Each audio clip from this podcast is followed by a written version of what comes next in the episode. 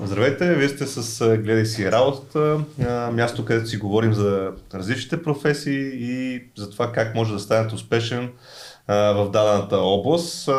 Аз съм Велислав Георгиев и днес с мен е така, човек, с който съм имал щастието да работя дълги години. Полия Танасова, която е продуктов менеджер, която ще ни разкаже за нейния кариерен път, за нейната професия. А, и така, тук мога за начало да разкажа много за Поли, но със сигурност няма да го правя, ще остава тя да каже така повече и за нея. А, наистина човек с много богат опит а, в IT индустрията, нали, сега е нашумяла и може би хората, които ще гледат или слушат а, това, което си говорим с те Поли, а, ще им бъде интересно за една така друга роля, защото в момента всички чуват за програмисти а, и някакви други роли, за които и в нашия канал ще си говорим по-натам. А, но аз се спрях а, така на теб, защото знам, че имаш много да, да разкажеш и вярвам, че ще бъде много полезно на, на хората, които ни слушат и които ни гледат. А, и така, ми, добре, благодаря ти още веднъж за, за това, че се отзова на моята покана. И така, като за начало може да, да започнем с няколко думи, примерно къде си в момента или на каква позиция и след това пък ще се върнем от началото на кариерата ти пътека. Добре, а, в момента съм Senior Pro, Product Manager. Senior, mm-hmm. не знам как се превежда на български. Абе, старши. Старши. Някакъв, да. Старши, това звучи Човек с опит. Да. Човек с опит, да. да. А, старши продуктов менеджер съм mm-hmm. а, за едно мобилно приложение, тъй като mm-hmm. е доста голяма компанията. Аз отговарям за едно конкретно звено, звено в случая това е revenue mm-hmm. или приходи, приходи, така да се каже. Това е, в момента съм там, след известно време почивка, това беше следващото нещо, с което се захванах, като естествено продължение на това, което съм правила до сега. Супер. Ами, а, идеално аз това, което така ще се, се страма да, да направим, да разкажем твоята кариерна mm-hmm. пътека, като започваме така преди няколко години, не толкова назад във времето, а, с другите гости, като си говорим, mm-hmm. казват, абе, чакай сега да не връщаме чак толкова години, че изглеждаме по-стари. Не сме толкова стари. Не, не. не, а, така че преди една-две години. Когато си била в 8 клас. О, много ти благодаря. да.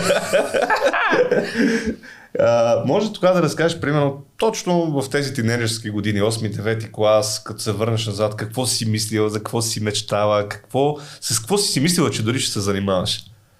Значи, по две линии мога да почна ти отговарям на този въпрос. Единия много конкретна история защо правя това, което в момента правя. Mm-hmm. А, но в Четох си скоро есе от седми клас, когато съм, съм искала къде съм за 8 клас, съм си казала, че искам да бъда хореограф. Имах преди аз колко съм спъната, но съм си мечтала да, да бъда хореограф, актриса или а, египтолог. Това ми бяха трите неща, които съм искала. Очевидно тясно свързани с настоящото ми професионално развитие.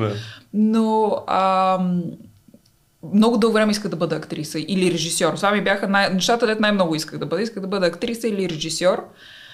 И а, никога изобщо не съм си помислила да бъде в IT. В IT се озвах по съвсем различна линия, защото исках да правя игри.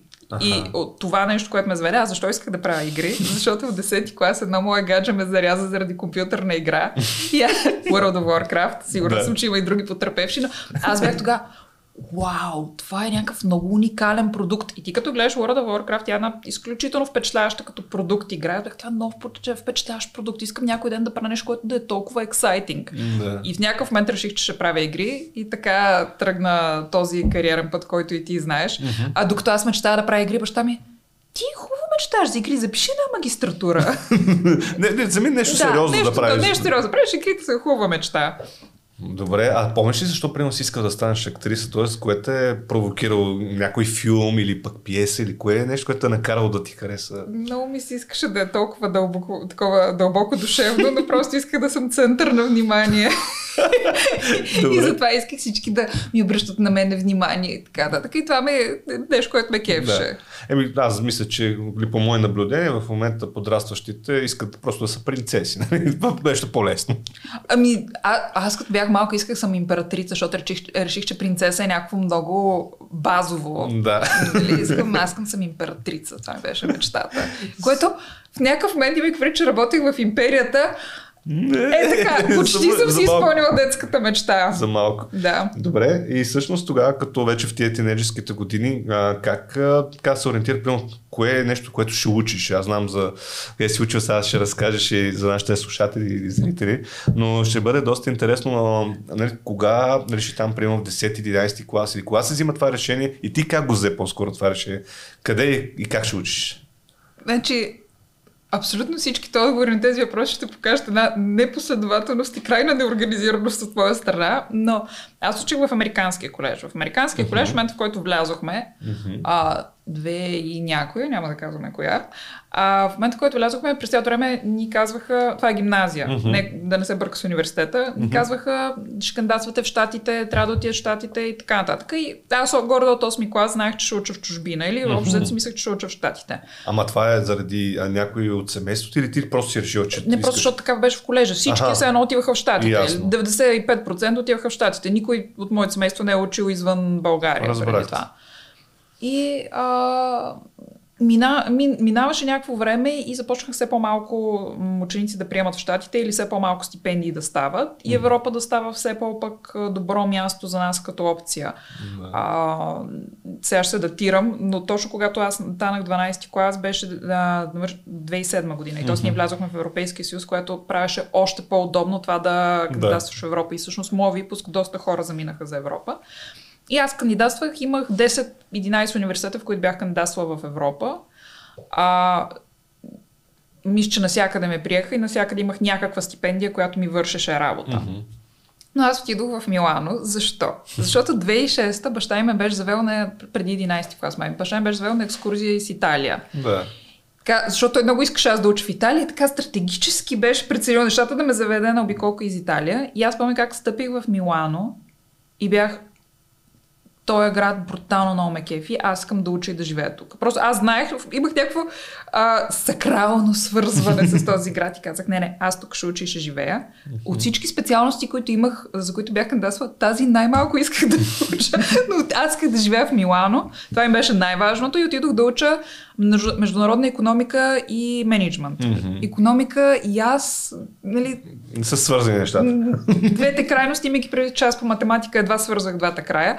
Но аз отидох да уча това, защото исках да живея в Милано. Нямах друга причина. Нямаше реално друга причина, поради която аз искам да, да отида в Милано. Всички други специалности, които исках да уча, нищо общо. Да. А. Ами, тук това е много интересно, което казваш, защото това е нещо, което също аз наблюдавам. А, не а, малко млади хора, дори mm-hmm. а, така и от моето семейство, нали, мога да кажа, нали, по същия начин нали, имат някакви мечти. Тоест, а, идва момента, в който минаваш от а, гимназията към университет и, и, нали, и си решаваш, че абе, кое е готино да направя? И най-вероятно се започва да се мисли, нали, всеки си общува, аз ще кандидатствам тук, аз ще отида там, аз в Софийски, аз в УНСС, някой казва, аз пък ще отида в чужбина, нали. Знам, че има и родителите, които също нали, Да. влияят на, на това решение. Те казват, о, мамо, отиди нали, ти в чужбина, защото там като завършиш нещата вече пред тебе в живота са. А, и това е много често срещано за хора, които а, са искали, не са имали тази възможност нали, преди години, е било Mm-hmm. по съвсем а, различен начин. И всъщност това, а, което м, така, свързва дори ученето след гимназия, точно това. А баш отида да живее някъде и там е много готино. Да. Дали ще е в Англия, дали ще е в Штатите, дали ще Да. е в твоя случай в Италия, но аз съм сигурен, че а, много хора, които ще ни слушат, ще бъдат точно като теб, нали, хора, които се казват, абе, дай да отида там, защото е много готино. Ще живея в ето готин град, примерно. А, някои не- дори силно не са ходили в дадения град, а също си има и млади, които искат да заминат само и само за да живеят на друго място. Да. Което, разбира се, Аз няма лошо. много го окоръжавам. Значи, Добре. М, може би почти нищо не помня от самото ми следване, защото едното беше економика, което, както разбрахме, аз там съм Да. трагедия. Менеджмент е абсолютно за мен безсмислено да се учи менеджмент преди да си работил, защото ти слушаш някакви ви- високопарни неща и така, така изобщо не мога да ги свържеш с реалността, а менеджмент Аха. се осмисля единствено когато си работил и почваш да виждаш някакви ситуации и можеш да погледнеш към тази ситуация. Така че за мен моето за- учене там беше от гледна точка на знания, да, даде ми някаква перспектива, някакъв начин на мислене, някакво разбиране за това как Мгм. работи света, но най-полезното ми беше аз да се науча да оцелявам в Италия, защото си беше трудно. Имаше моменти, mm-hmm. ти през това време се бориш за едни стипендии, а, там ходиш по мъките. Два пъти съм била бездомна там, защото ме гонят от общежитието. Един път не ме изгониха, а вече си бях завършила семестриално, но имаше да взема още изпити. да. Но, нали, и се мъчиш някакви неща и се научаваш как да се оправиш живота сам. Да. Имаш някаква абсолютна самостоятелност и увереност и като се върнеш в България си, тук никой мога да ме пипне. Бе. а, така че за мен самото учене далече от родителите ти ти дава това више. Нали, висшето mm-hmm. как да оцелявам в света. И за мен това беше много по-ценно от, от дипломата, да, от самата диплома и самите лекции и цялостното изживяване просто беше едно такова голямо приключение. Ти през цялото време не знаеш в оста, ще ядем ли днеска, няма ли да ядем. Тогава пушех и а, като ни свършиха парите на края на годината и все едно не, не искаме родителите ни пращат, още някой изкара от някъде 5 евро, купуват цигари и всички седиме в кръг като кошари около казани, пушим цигари. Ще, но и ти дава едно точно бор... научавате на борба, научавате как да се бориш и след това си някакъв окей, Нищо okay, добре, бутне, не да. мога да бутне нищо. Така че това е нещо, което аз, аз това си взех от моето образование. В момента не мога да кажа кое от него прилагам, mm-hmm. нали, от самото практическо економика или менеджмент, мога да кажа кое прилагам в ежедневието си, но тази част съм си, си я прилагам много основно. Да, но ето, може би точно тази непримиримост и този дух, който си изградила като, като един млад човек в, в друга държава, а, може би това, е, това е ти помага сега в работата, защото няма какво те бутне, нали, както да. казваме, да не се притесняваш, защото като се замислиш с нещата, които а, са минали са зад гърба ти, това, което каза ти, нали, много е важен опита, нали, вече mm-hmm. като имаш и а, опита, може да навършиш нещата от образованието и може би тук е за всички млади хора, които ни а, слушат един извод си вада аз, защото моята идея е да вадим изводи да, да. от тези разговори, че всъщност а, може да отидете някъде да учите, защото най-малкото на което се научите е да оцелявате. Да оцелявате. Да. И другото важно нещо, което бих казала е, а, ако нали, някой е в 10, 11, 12 клас и се притеснява какво ще прави с живота си, този избор сега не е най-големия. В смисъл, той не определя какво ще правиш след това. Може да сега mm-hmm. да завършиш а, архитектура и да имам така приятелка, която е завършила архитектура и сега е продуктов менеджер. Да. Така че, нали, няма значение. Това е по-скоро ти дава някаква структура, някакъв процес на мислене. Да. Не, не е нещо, което да, нали, си ох сега, ако нали, не е живота определящо решение. Да. Так, така би го казал. След това винаги мога да промениш мнението си. Човек може да си промени мнението на 40 години, ако иска. Така, че... О, да, да. Аз даже точно и това и, и приветствам, да, нали, ако да. дори това се случи, нали, а, това, което искам да постигна в гледа си работата е човек да работи това, което иска, а не това, което трябва. Да, Какво значи да. това нещо? Наистина това, което работиш, да ти носи удовлетворение, да се чувстваш щастлив, а не защото просто трябва да изкараш някакви пари. Да, те са много важен елемент, разбира се, в оцеляването, защото си говорим за оцеляване, но а, със сигурност, нали, пък трябва да, да се чувстваш много добре от това, което да. правиш. И много хубав пример да хареса ми за това как нали, в чужбина ти а, отиваш и, и започваш да се бориш с всички неща, защото моите хора, които заправят тази стъпка, трябва да знаят, че си трябва борба в този да. живот и нещата ни идват даром. Нали, когато гледаш на някой професионалната кариера и видиш а, някакъв успех, зад този успех най-вероятно сти много, много, много труд. да. Много... А, но тая борба всъщност, когато си в ситуацията, когато знаеш, че си там където трябва и че си на правилното място, тя си струва абсолютно. Да. И, не, и няма усещаш като някаква толкова голяма тежест. Да, когато не знаеш къде ще спиш тази вечер, си е много притеснително и не да. знаеш какво ще се случва, но от друга страна едно брутално готино приключение. Тоест, да когато си на правилното място, борбата я усещаш по различен начин. Защото съм била и на неправилното място и съм се борила и беше голяма мъка. И всъщност да. това е нещо, което довежда до бърнаут.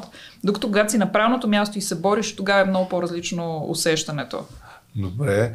И тук също и друг извод можем да направим. Ти каза, че си приятел в много университети, mm-hmm. но си харесва заради самото място. Да. Може би е хубаво, когато а, така моите хора се ориентират към университет, в който искат да учат, да избират място също mm-hmm. е важно, но да, да мислят повече в насока какво ще правя аз след това, като го завърша това нещо. Това е другата ми борба, която искам нали, да хората по-бързо да се насочват с това, което искат да се занимават, кое е тяхното нещо, а, защото иначе рискуват ни 5 или повече години, нали, знаем, че има да, специалности, да. които се учи повече години, а, да си загубят от живота. Тези неща да. няма да загубят да, като вълнение, да, да, те ще да. ги имат, но могат да загубят това в нали, какво да изградат като базови умения mm-hmm. или някакви знания, които имат. Добре, ако върнем времето назад, къде би отишла да учиш? Тоест, ако вече имаш сега този опит и е сега, ако трябва да, да, да си като продуктов менеджер, т.е. това да знаеш, че е твоята кариера, къде би отишла? Мислила ли си върху това? Не, и не мисля, че бих отишла на друго място. Смисъл, Супер. А, продуктовия менеджер, работата му до голяма степен е решаване на проблеми. Тоест, твоята работа е да намираш решение mm-hmm. на проблеми. И като оцеляваш някъде, ти намираш решение на проблеми, така че не съм мислила. А, реално не съм и гледала, вече със сигурност има специалности, които преподават продуктов менеджмент, да. със сигурност го има това нещо, но не съм гледала и нямам идея кое е това подходящо място. Знам, че в Бремен имаше добър технически университет, може би там преподават нещо такова, но аз, един мой приятел и в Холандия учеше такава магистратура и беше доста доволен от това нещо, така че има го, а, може и като магистратура да се учи. Тоест, може да си учил нещо фундаментално различно преди това и да запишеш магистратура да. след това такава. Не мисля, че има нещо, което да хубаво е да научиш някаква, ако искаш да си IT индустрията продуктов mm-hmm. менеджер, защото може и на други места да си продуктов да, менеджер. Да. IT индустрията е хубаво да изкараш някакъв много базов, може и онлайн курс, да разбереш терминологията, какво е значи IT индустрията. Mm-hmm. Не да ставаш програмист, да. не технически да разбираш нещата, но е много важно да знаеш базовия език. Аз в CV-то си известно време писах, че нали, кои езици говоря. Uh, English, uh, Italian, developer. Това ми бяха. Тоест мога да говоря на програмистски язик, макар и да не съм девелопер. Да, да. Тоест разбирам някакви базови концепции, но това се учи също в движение. Когато започвах в империята, нищо да. не знаех си, записвах някакво API и после проверявам какво е API, SDK и после гугълвам какво е SDK. да. Така че и в движение може да се научат тия неща, нито едно от тях не е задължително, е някой ти даде шанс, как на мен ми беше даден шанс. Да.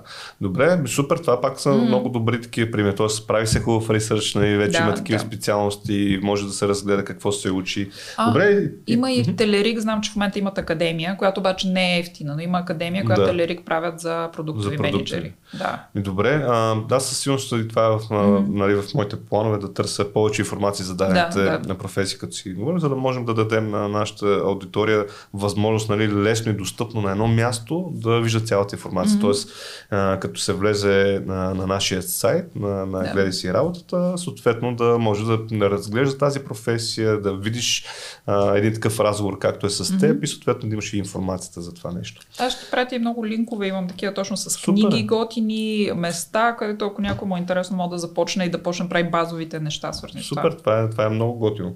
Добре, а, след това завършваш в, в Италия, да. нали, минавате ни колко, 4-5 години, колко време си била там всъщност? Три. Три години 3. си била там. Добре, завършваш, нали, минават, mm-hmm. помниш ли някакви предмети, които си ти останали съзнанието, което, нещо, което си учила там и е било така интересно, въпреки, че не е било свързано с продуктовия?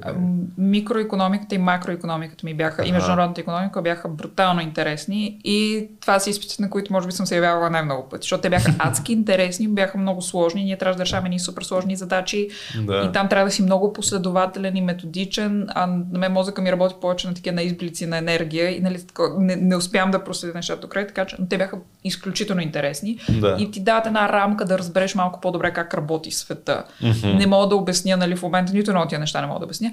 Другото интересно, което учих беше финансови пазари. Това защо беше интересно? Аз учих там по време на кризата. И да. няма забравя как ми влиза професора в а, часа и казва, съжалявам, че ти си купили супер скъпи учебници за по 60-70 евро, но сега ще учим по кризата. И учихме по слайдове за кризата. И все пак нали, правихме някакви референции към учебника. В учебника пише банки като Лиам Брадърс, Мерил Линч никога няма да фалират, никога няма да има проблеми. А те тогава едната май фалира, другата е бела аутнаха. И всъщност да. това беше интересното. От тази гледна точка беше да. интересно. Но чисто беше като рамка за това как работи света. Mm-hmm. Не, наистина не виждам къде в момента го прилагам като а, обучение. Менеджмент частта мисля, че сега би ми била по-интересна. Когато съм имала менеджерски опит, да. би ми била по-интересна, защото тогава някакви отвлечени разбирания, еди какво си, трябва да внимавате за еди какво си. Също не мога да разбера, че го наизуст. И, а сега, от тази гледна точка, все ми се променя. Да. Тая книга The Hard Thing About Hard Things, дето да. а, са най-вероятно и на тебе тия... Знаме, да. да. да. А, аз ме чела три пъти. Да. Единия път беше, ам, когато бях в Start It Smart, за което ще мога да разкажа някакъв момент. Mm-hmm. Другия път беше преди някъде по средата на работата ми в империята и третия път беше след като напуснах империята. Да. Първият път нищо не мога, не, нищо не мога да разбера от нея. Да. Втория път вече поразбирах някаква част. Не, третия път, когато се сблъскал с някакъв менеджерски опит и си. Аха, е, тук е това ето, ето какво е. И за това специално менеджмент специалностите, според мен, ако нямаш професионален опит, това е лично мнение, може някой да го спори както иска, Разбира се, да. а, ако нямаш професионален опит, менеджмент професиите са безсмислени. Просто защото ти учиш едни отвлечени термини, едни отвлечени ситуации, но ти докато не си бил в тази ситуация, не можеш да закачиш това знание. Много по-смислено е да почнеш да учиш менеджмент, когато всъщност виждаш как работи света и тогава mm-hmm. има професионалния свят и има смисъл да, да го учиш. Така че за мен тогава бакалавър, тази менеджерска специалност беше никакъв. Абсолютно това, което казваш, аз mm-hmm. подкрепям го. Нали, аз съм от хората, които така ще а, давам винаги съвета на човек да, да се сблъсква, да работи преди да учи, ако щеш. Да, нали, да. да. наистина, не, имаше едно смеш там, ще бачкаме, ще учим. Нали. А, общо взето трябва да се бачка. Нали. Ученето mm-hmm. за мен е изключително важно и, и трябва и то да си вари ръка за ръка с работата, но не едното за сметка на другото. Тоест не е да хвана да работя и да не уча, или пък да хвана да уча и да не работя, нали, защото има Да. тези крайности. За мен е наистина това, което казваш е ценното, докато учиш е хубаво и да работиш, за да виждаш примери, да виждаш опита и да, Да. да можеш да извадиш правилните Да. изводи. Защото нали, много често казваме в университета, бе, те там не ме учат добре, те препод- преподавателите са изостанали, не знаят какво се случва в света и хиляда други неща. Еми точно поради тази причина трябва да виждаш какво е ценно тук в момента, Да, за да, да. можеш да, да попиваш най-правилното нещо. Да. А, добре, това е много готино, че ще дадеш после и разни и книги, и примери, mm-hmm. нали, някакви неща, които си разглеждал да ти, защото наистина хората, които се интересуват от тази професия, може да им е интересно. А, след като а, си, вече казахме в Италия завършваш, връщаш се в България, не решаваш да оставаш в Италия, може би е хубав въпрос тук да задам. Защо не остана там, примерно там да работиш или нещо да правиш? Това да ти кажа как всички хора ме питаха тогава, като се прибрах в България, защо се Да. прибрах. Ама ме питаха с една тонация, що се прибра, бе? Да, да. аз бе, Удари си. И това много ме обиждаше, защото аз никога, в нито един момент не съм имала съмнение, че ще се върна в България. Абсолютно никога не е седял като въпрос, аз Да. ще, ще остана да живея в Италия. Мислила съм си, че може да отида да уча нещо друго някъде другаде, но, да не, но да, да не се върна в България, за мен това не седеше като въпрос. А, нали, имаше много фактори и лични и така нататък, но аз винаги знаех, че ще се върна в България, защото тук си си вкъщи. В Италия щях да съм една от 3000-те завършени милиона и щях да съм българка. Да. Каквото и да си говорим, м- има един вид предубеждения към източноевропейци, като отидеш малко на запад. да. Ти можеш да се пребориш и да, да се справиш с тях и така нататък, Да. но аз не исках се боря. Смисъл ми беше ценно това нещо. Ме ми е ценно да съм си тук и да знам, че тук мога да, да, да си давам усилията, които искам да дам, защото за, за да, когато те смятат за втора ръка човек, Мгм. нали, по някаква причина, Да, за каквато и да е, да. дали си жена или нещо такова, но когато те смятат за втора ръка човек, ти трябва да положиш два пъти повече усилия. Трябва да си два пъти по-добър и никога да не допускаш грешка, защото винаги като допуснеш грешка, ще е много ясно какво се очакваш. нали? Да, да. И а, за мен това беше абсолютно безсмислена борба да я водя. Исках да, да съм си тук и да ми е комфортно и да ми е добре. А особено пък от днешна гледна точка, не убеждавам никой да остане в България, но а, тук е доста добро място да живее от към гледна точка на, в, ако говорим за IT индустрията, от гледна точка Да. на колко ликвидни пари имаш после. Тоест, заплатите може да а, изглеждат по-низки тук, но реално спрямо стандарта на живот са по-високи и в края на деня имаш повече пари, с които разполагаш. Нали? Да. Нямаш толкова високи найеми, толкова високи а, режийни, храна и така нататък. Забавления не са ти толкова високи и съответно имаш доста повече гъвкавост. да. Но за мен е, дори не ме, изобщо не броях финансовата част тогава. Просто беше, не искам да водя тази борба, не искам да съм някъде втора ръка човек и цял живот да се боря с това да съм втора ръка човек. Да. Също, това са, пак mm-hmm. те подкрепям тук, че а, е, е важно, може би, в самия избор и човек да помисли, нали, отивайки някъде да учи, искам да отида и да после да остана там, тръгвам mm-hmm. с нагласата, че ще се върна, т.е. отивам за опита там и след това ще се върна и тук ще приложа наученото някъде Да. навън, защото и това е много ценно на такива такива пък хора много развиват въобще различните компании и въобще и света около нас, както се mm-hmm. казва, защото е ясно, че в по-големи мащаби, т.е. в страни, в които са много по-развити от нас, ние можем да вземем само опита от тях. Някъде и в много често е положителен този опит, някакъв път обаче си отрицателен. И това, което каза ти, а, нали, в България се живее добре, нали, ако говорим да, за IT да. индустрията, аз лично моята борба ще бъде в много-много индустрии да си да. На хората да се чувстват добре, да живеят добре.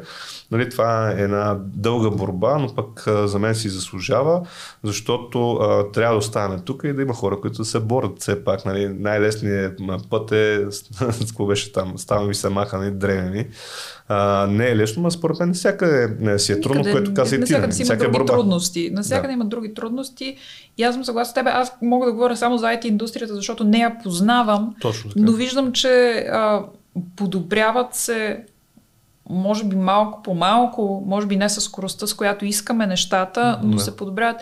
И за мен е показателно, защото наблюдавам много хора, които се връщат в България. Да. Все повече от а, хора, които са били заминали, живяли са в чужбина и в един момент се връщат в България, просто защото тук стават а, доста по-стабилни и по-окей нещата. Включително с настоящата ситуация, която нали, изглежда нестабилна да. и така нататък, но м- IT индустрията това по никакъв начин не е пипнал. Аз но, знам, че говоря само за IT индустрията, но не я знам, не я познавам, не мога да дам пример за друго. Да, ми тук, тук е идеята пък да дадем точно да. За, за, тази индустрия и с други примери. Аз се виждам и с хора от други да. индустрии, които пък могат да скажат те пък от тяхна страна. То дори това е важно, нали, защото пък да, нали, хората, които ни слушат, могат да помислят в момента и има такива, да които знаеш заради обстановката, казват, абе, сега трябва да сме на своята професия, нали, как да го направя. Може би един от следващите а, така епизоди ще покажем такъв пример. Нали, човек, mm-hmm. който е бил с, в една област, пък се е прехвърлил в друга област, нали, за да търсим възможността хората да се развиват а, в а, професии, които наистина им допадат и които им носят удовлетворение в края на деня. Да, да. А, когато се върна в, в България, за веднага започваш да работиш да, или? Абсолютно веднага. Добре, може да разкажеш какво започваш и къде? Нали? А, започнах а, в държавна институция работа, в Софийския университет. Добре. А, как отиде там? С обява, с а, как се случи това? С познати. С познати, да. с връзки. Добре. А, м- там не бях щастлива. Uh-huh. Не искам по никакъв начин да омалуважа нали, работата на тия хора, които а, работи там, но аз не бях щастлива. Това не беше моето нещо. Нещата се случваха мудно. Ставаше въпрос за ни писане на едни проекти, които ми бяха скандално скучни. а, по никакъв начин не ме привличаше. А, за малко време преподавах, а, не преподавах нали, като професора, mm. като асистент, mm. управление на знанието и управление на проекти. Въпреки, че тогава изобщо нямах идея какво е управление на проекти, което в последствие научих доста да. по-добре. Но изобщо не бях щастлива там. А по никакъв mm-hmm. начин нещата бяха много по-тромави, отколкото ми си искаш. И дали ти си на 20 и колко години искаш да правиш някакви неща. Да, да промениш света. Да, и там просто нещата бяха много бавни, не бяха за мене. И покрай това нещо някъде из цялото, из ФМИ, насякъде имаше едни плакати Start it Smart, Start it Smart, по предприемачество. Да. И аз се свързах с тях покрай едно събитие, което трябваше да правя mm-hmm. и станах член на Start it Smart и това беше като някаква вау преживяване за мен. Това бяха една група хора, те до ден днешен всички са супер активни, супер интересуващи се от света, супер ам, а, така прогресивни, искат да правят нещо и почнахме да правим едни събития, лекции на успели предприемачи, които изнасят пред а, в алата на Софийския университет. А, такива нетворкинг събития започнахме да правим. И действието се развива 2011-2012. Само да кажа, че тогава е, сега ми е много интересно да правя този контраст. Тогава, като се чудихме коя дата да направим събитие, отваряме календара за октомври и поглеждаме октомври, има 12 октомври има някакво събитие в София, значи ние ще сме на 17 октомври. Сега в момента отваряш календара на София и има всяка вечер, Всяки не знам си какво си, еди коя си лекция, медитация, дрън, дрън. Тогава нямаше нищо такова и ние бяхме, окей, тази так. дата ще. И това беше безкрайно интересно. Организирахме един акселератор за идеи, в които влизат някакви идеи, ние им намираме менторства, свързваме ги с а, такива точно успели предприемачи, а, те си развиват идеите до някъде. Към момента мисля, че много малко успяха или продължиха след това да си оперират като такъв тип бизнес. Да. Но самия процес, това, че се случило, беше супер интересно, супер градивно. Много от тях си останаха предприемачи до ден днешен и това, това общество на мене ми даде такива крила. Нали, толкова беше готино и някакси виждаш, че нещата се случват, че тук има супер много потенциал. Yeah. Докато, ние правихме, докато ние развихме Start It's Smart, тогава влязоха и Левен и Launch Hub, двата фонда. Mm-hmm, и всъщност тогава още повече се движи колелото и ти си, вау, тук вече се случват неща и ти става много интересно, много, много интересно. Тоест ти се занимава с цялата организация, т.е. била си част от цялата Бях организация? част mm-hmm. и 6 месеца в нея станах вице-президент на организацията, което а, аз бях повече, президента беше повече външно насочен за партньорство mm-hmm. и така нататък. Аз бях вътрешно към организацията, да организирам самите екипи, да организирам акселератора. В тази посока работех, като наистина беше невероятно преживяване. Имаше и ам, страхотно усещане за общност. Между другото, това е нещо, което ако някой могат да, да посъветвам в някакъв момент е да си търси общност, която да му отговаря на ценностната система и на хъс, защото това университета няма толкова голямо значение, колкото си намериш така общност. И живеем в едно време, в което сме благословени от това, че може да си намираме общности, които не сме ограни... географски ограничени. Едно време само селото ти е било общност, а сега не сме географски ограничени. Не сме ограничени само от университета, от а, класа или училището, в което сме, защото може да си намериш предприемачество, може да си намериш в момента се занимавам с импро, там също има страхотна общност. Идеята е да си намериш общности, които да, да те развиват и да те бутат напред и да си граден от интересни хора. Тук може това... да добавя не, това, което се също mm-hmm. освен нали, тази общност, не, ти имаш и вече и много повече контакти. Да. Ако щеш, не, като говори с един човек, с друг всеки може да е негови опит. Аз направих mm-hmm. това, аз направих това, интересувам се от еди кое си. И по този начин това обогати, защото примерно ти с а, тази организация, нали, то, така, как да кажа, можем да го нагрежираме, организация също, с който не се е занимавал с организация на събитие, не знае колко нерви са, да. обаждания, имейли, каквото там зависи от тази организация, колко неща могат да се щупат по време на тази организация, ти трябва да мислиш Uh, как кажа, няколко стъпки напред, за да можеш да направиш организацията и тя наистина се случи uh, добре. Uh, така че пък сигурно, ето, uh, това, което си занимава тогава, Определено сега ти помага в професията със сигурност да. най-малкото. Да. Като, си, сега, като да. влезем надълбоко за, за продуктовия менеджер какво точно правиш, ще, ще стане ясно, нали? Да. А, добре. Само искам да вметна за Start Smart. Start Smart беше доброволческа организация. Аз там не работех, там изцяло доброволствах. Ага, а, и, и паралелно работех някакви други работи, но те за мен бяха много маловажни, нямаха такова значение. На едно място бях operations manager на един сайт, т.е. трябваше да координирам вътрешните процеси в една компания от трима човека. Да. В една друга компания работех като ценно трябваше да подготвям предприемаческа програма, нали аз вече си излязох от предприемаческата да. о, така, индустрия, но това с размер беше доброволческо изцяло. И, но за мен аз си го работех като фултайм. Сутринта се събуждах, първото нещо, което правих беше да се проверя имейлите от Старец Марта, отгоре на имейлите. Събота и неделя нямаше значение. Аз бях изцяло фокусиран в това нещо. Това ми беше Имах и е, една-две залитания да си правя и собствен бизнес. Тогава оня къл направо е такова едно сладко, да си изглежда едно си правя штан за лимонада. Така, така изглеждаше. Но а, самото Start Smart, това, което искам да кажа, доброволчеството mm-hmm. дава също изключително много. За мен тази доброволческа организация ми даде много повече от работите, които съм имала. Така че бих казала, ако намерите правилното място и правилното нещо, особено в тази ранна възраст, може да си спестите парите, освен ако не са належащи. Но аз и работех през цялото време, но, да. но струва си да се правят неща за без пари. Това бих казала. И след това ползите от това нещо са много, много големи, дългосрочно. Аз до ден днешен тия хора са по някакъв начин са ми контакти. Супер много съм научила от там. Научила съм и как да бъда по-добър професионалист, mm-hmm. но и чисто професионални неща, които са конкретни. Това, това е страхотно, което казваш. Аз а, а, продължавам тук с, с, с напредване на разговора mm-hmm. да а, така все повече да, да, да разбирам, защото през тези години, които сме работили заедно, винаги съм ти се радвал нали, като а, професионализъм и това, което даваш от себе си, защото е много хубаво и зареждащо да виждаш и да работиш с такива хора като теб. Нали? Mm. И може би всички тези неща, а, как да кажа, дори не си ги осъзнал. Нали? Един млад човек нормално да не мисли, аз сега тук за какво да ще им работя, аз пак са на да, тия да. за, за без пари и разни такива неща, особено в днешно време. Нали? Преди години малко по-различна ситуацията и тук пак казвам, нали, изключително важна, нали, ясно всички работят за пари, защото като ти в магазина, никой не те пита сега да, твоята да, професия да. каква е. Обаче, ето а, нещо, което ти така искам да обърна внимание на тези думички, е, че а, си заслужава някой път да работиш за без пари, да. особено в началото на своята да. кариера. Не да тръгваме с голямата кошница, аз ще стана менеджер, ще управлявам хора и така нататък. Ами, правят се просто стъпчици. Малко бавно някой път, някой път и по-бързо, но тези малки стъпчици след това ти дават едни скокове. Не? За да се да, на твоята професия, като се върнеш назад, а си кажеш, и добре, че ги направих тия неща, за да мога после да скачам с едни големи а, стъпки и съответно да, да ставам по-успешен в това, което правя.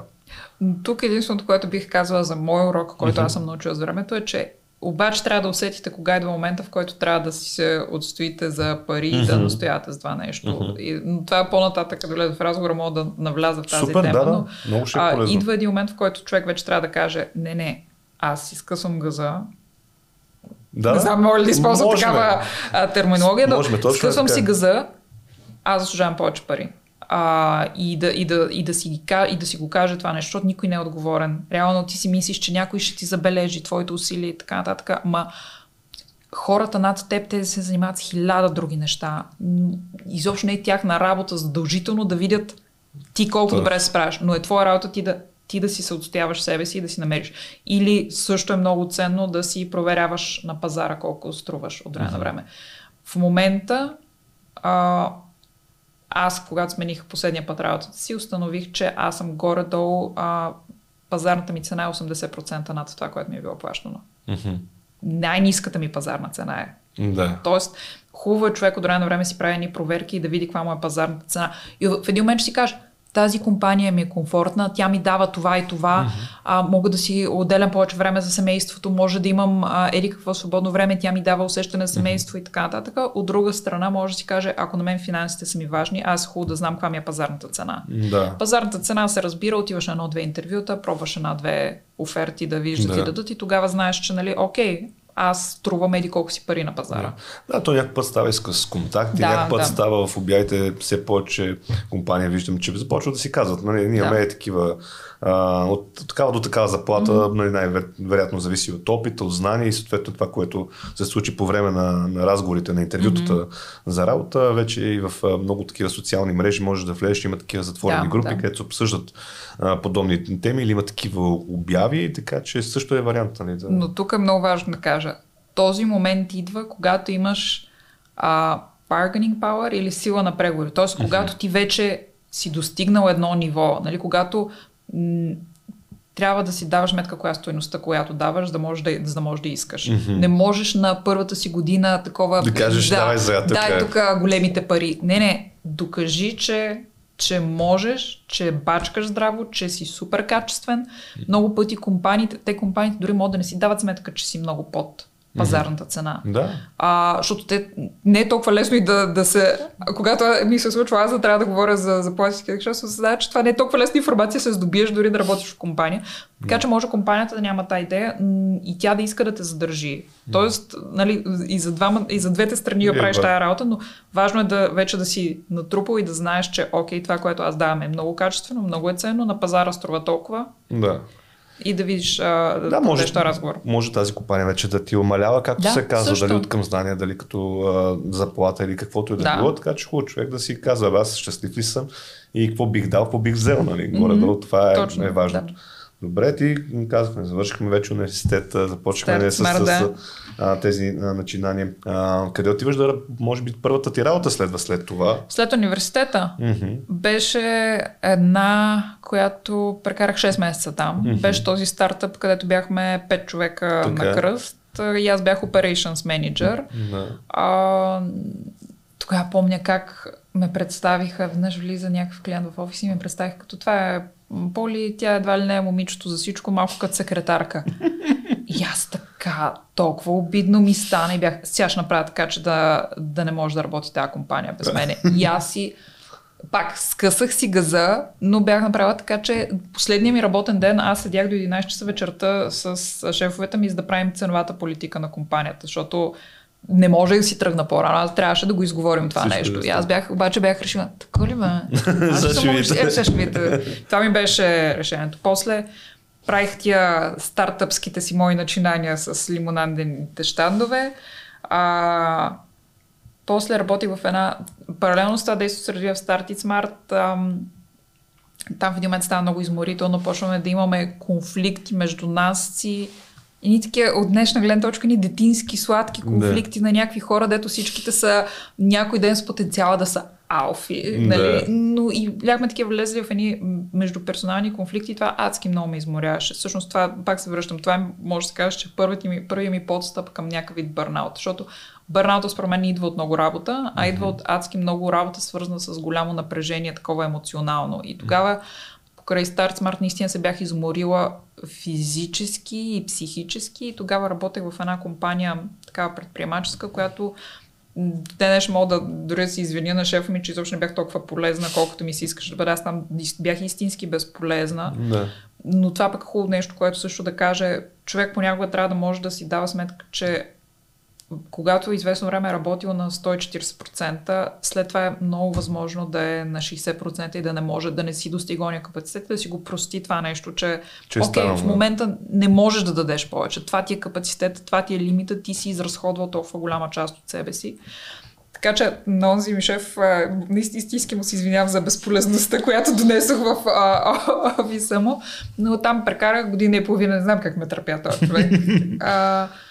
Прекара година и половина и всъщност той, това заради което ме взе не се случи. Нали, тази mm-hmm. функция, която аз трябваше да изпълняваме, нямаше и в един момент ме съкрати, но аз изцяло мисля, че този човек ме бях като корпоративна социална отговорност. Да. Не, изобщо не бях полезна.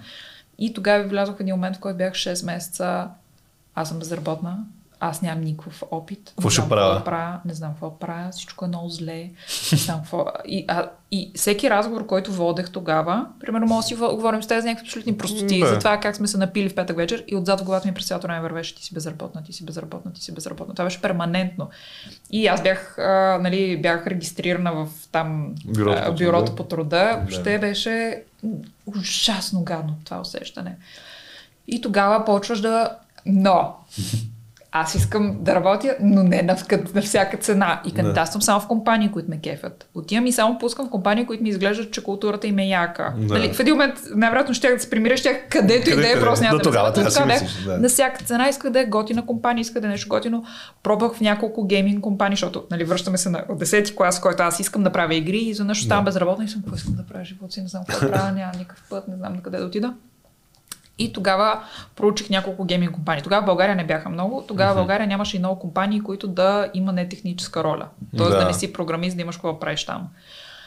И кандидатствах в една-две, ходих на интервю в една, то дори не беше интервю, аз на, на повечето от тях им пишех без те да търсят позиция. Аз просто директно им пиша. Била си проактивна, проактивна, искам да правя искам, това. Искам да това. Аз на коли не писах. Писах, защото тогава се върнах и към тия мечтите ми за кино и продуциране и така нататък. Mm-hmm. Писах и на някакви продуцентски компании. Всички пишат проактивно. Искате ли? Ето, аз това давам. Нали да. те?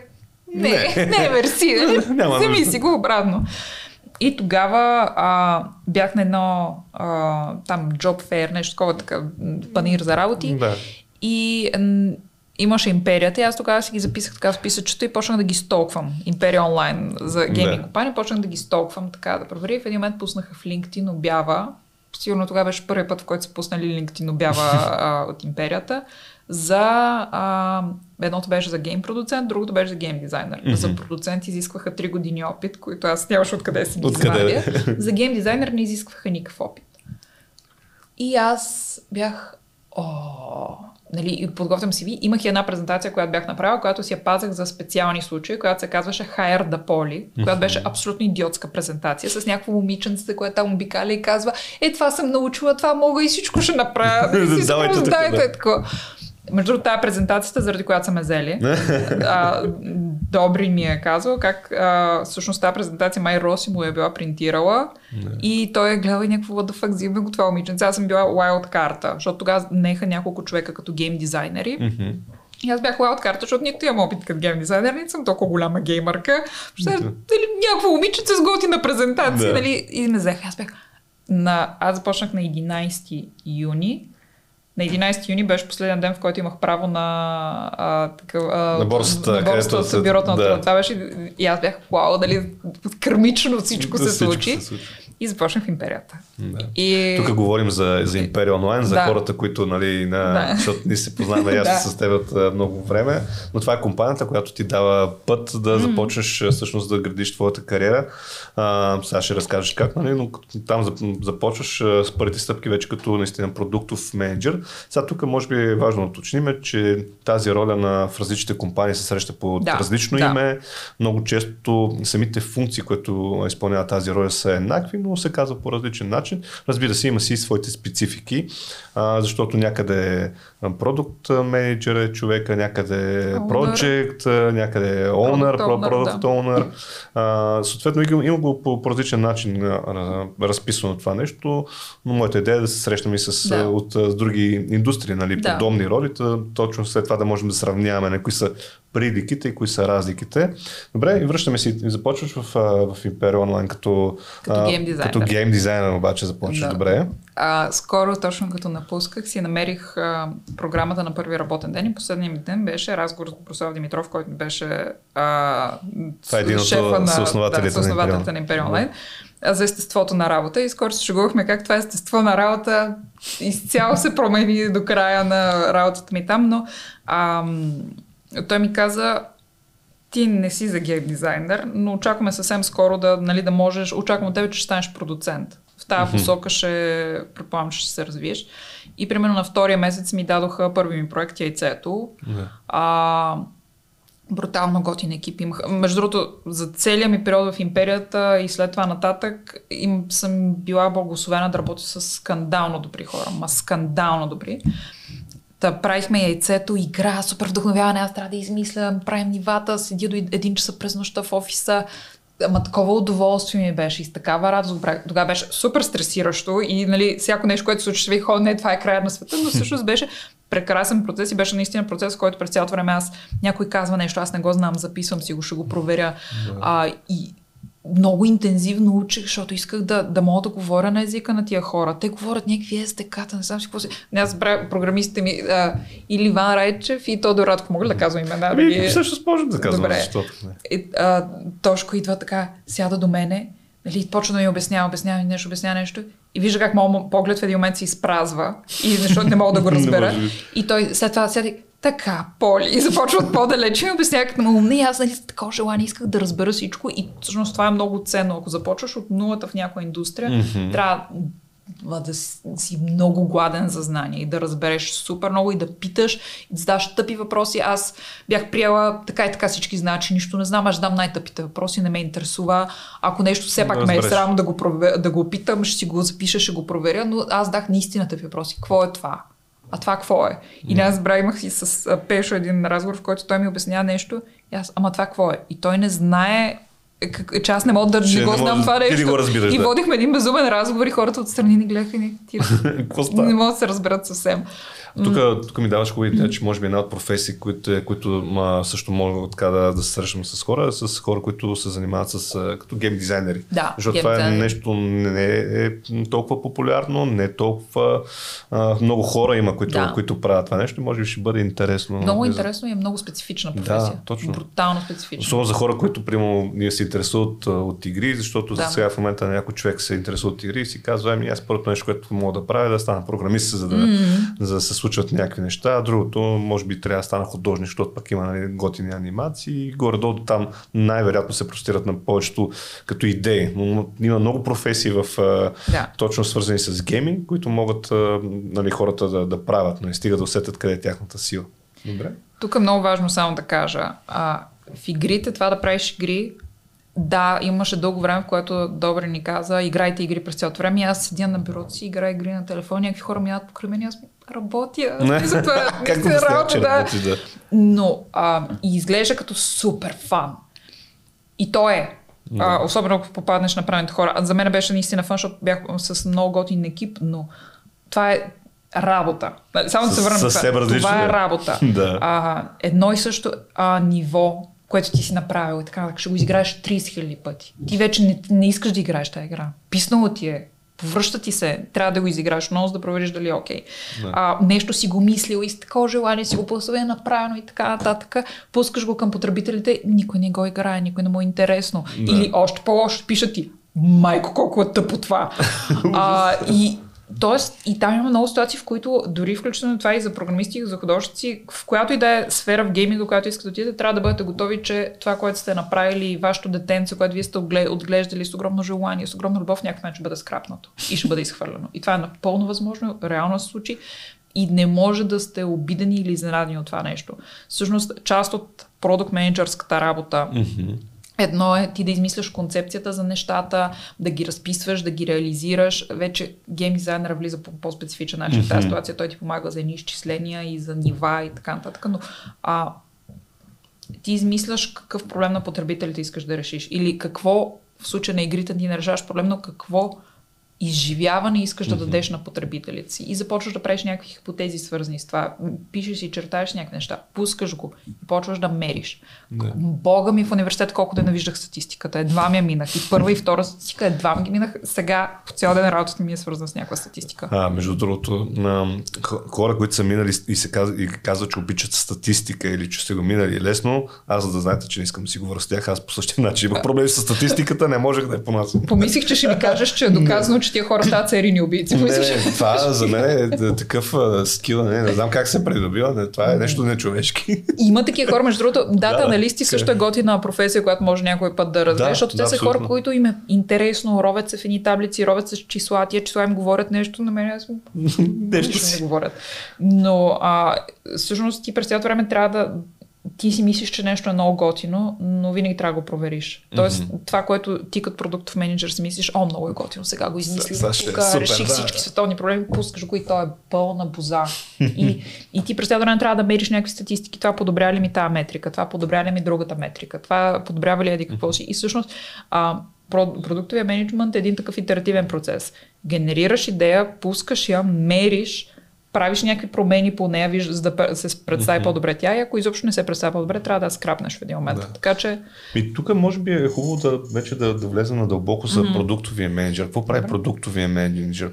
Защото а, съм сигурен, че то абе, нещо менеджира там, това са е ясно.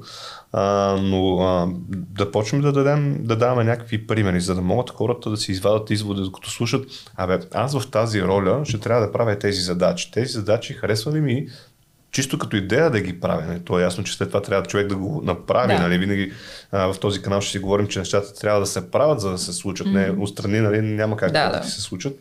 А, съответно, какво правим? Нали, почваме най-общо. Всъщност, това е човека, който а, управлява екип, който реализира даден продукт. Можем ли да кажем нещо такова? Не, даже не е задължително да е така. Mm-hmm. Защото в контекст и на различните места е различно, различно това, което да го да. знаят. А, в контекста на империята, продуктовия менеджер или продуцента, тогава mm-hmm. го наричахме продуцент, това е също едно от имената на, да. на тази професия, а, управляваше екип. Така. В настоящата ми ситуация аз не управлявам екипа, аз управлявам само продукта. Само продукта, добре. И, екипа си се води от изцяло друг човек. Аз а, помагам на екипа да реализира тази функция, но не менеджвам абсолютно никой в екипа. Mm-hmm. Това изцяло е чужда функция. В повечето случаи работата на продуктовия менеджер е наистина фокуса е продукта. Продукта, добре. А, и пак връзката му с екипа е до такава степен, в която екипът ти не може да е блокиран. Тоест ти не може да си оставил екипът ти без знание какво трябва да правят и да не знаят какво предстои mm-hmm. напред. И ти да, трябва да си им дал всички нужни средства, те да, да могат да направят най-доброто, което, на което са способни. Mm-hmm. А продуктовия менеджер в основата му е професия, в която ти точно решаваш проблеми. Ти mm-hmm. поглеждаш продукта и казваш много често, например, поглеждаш статистиките на продукта и казваш, това не, не, не, не, не, не изглежда така, както ми се иска да изглежда.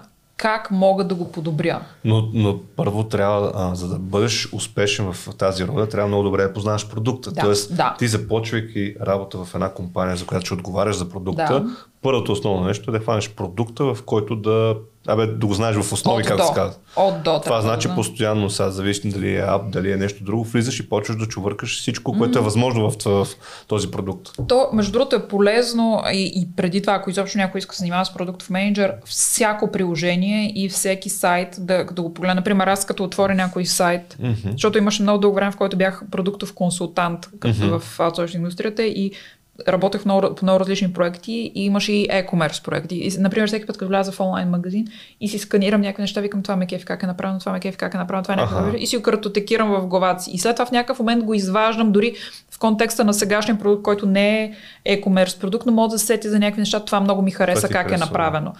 Тоест ти започваш си картотекираш инструменти да крадеш. Mm-hmm. Нали, както Пикасо е казал, аз не знам, защо толкова него много го ценя като човек раждащ реплики, но той е казал, че най-добрите а, творци крадат. Крадат. И ти случат крадеш идеи за това как можеш да реализираш някакви неща. И ти, познайки си продукта много добре, виждаш.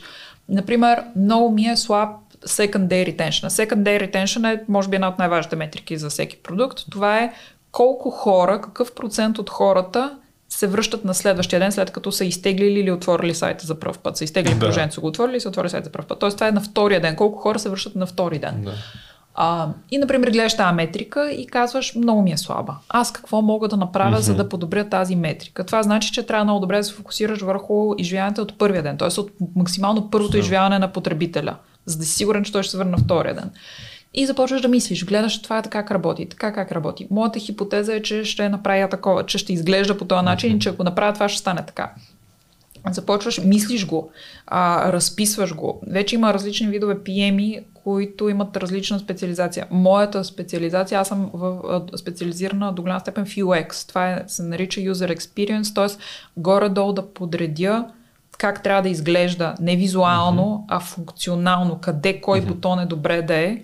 А, и ко, какъв е най-добрият път, чисто като изживяване за потребителя mm-hmm. от този екран на този екран на този екран.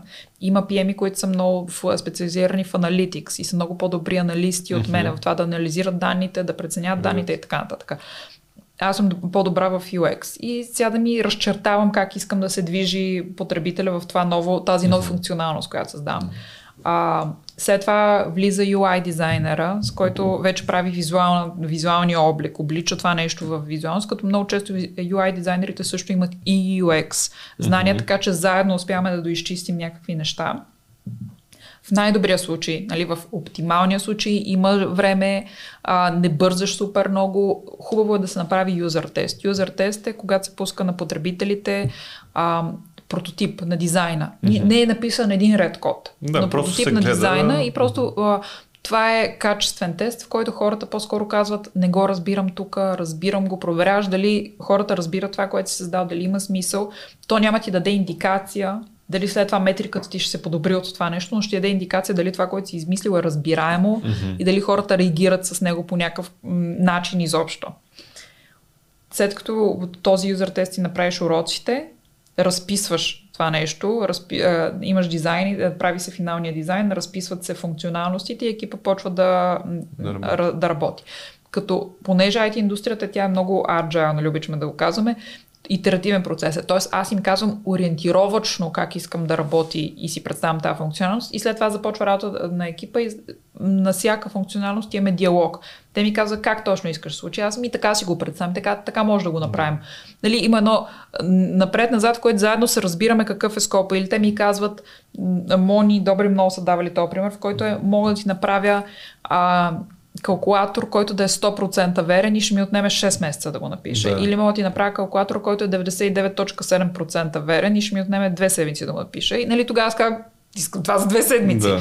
Тоест, а, раз, изговаряме кои неща са ми 100% максимално mm-hmm. нужни, кои са ми не, не мога да направя компромис с тях и това е един диалог, в който вече включваш и екипът и софтуерния екип, девелоперите, те не са ти, ти подизпълнители. Mm-hmm. Това е много важно да знаеш. Те не са ти подизпълнители, които ти им казваш, нали, направете това, което да. аз съм си представил. Не, това е един диалог, в който вие водите и те казват, това може да работи, това не може да работи, да. това ще стане проблем. Ако... И те ти дават идеи също. В един mm-hmm. момент ти им го представяш така, защо не го направиш? Ти как си, е, това е много яко беше, го направят. Еди как си. И т.е. заедно създаваме някакви да. неща.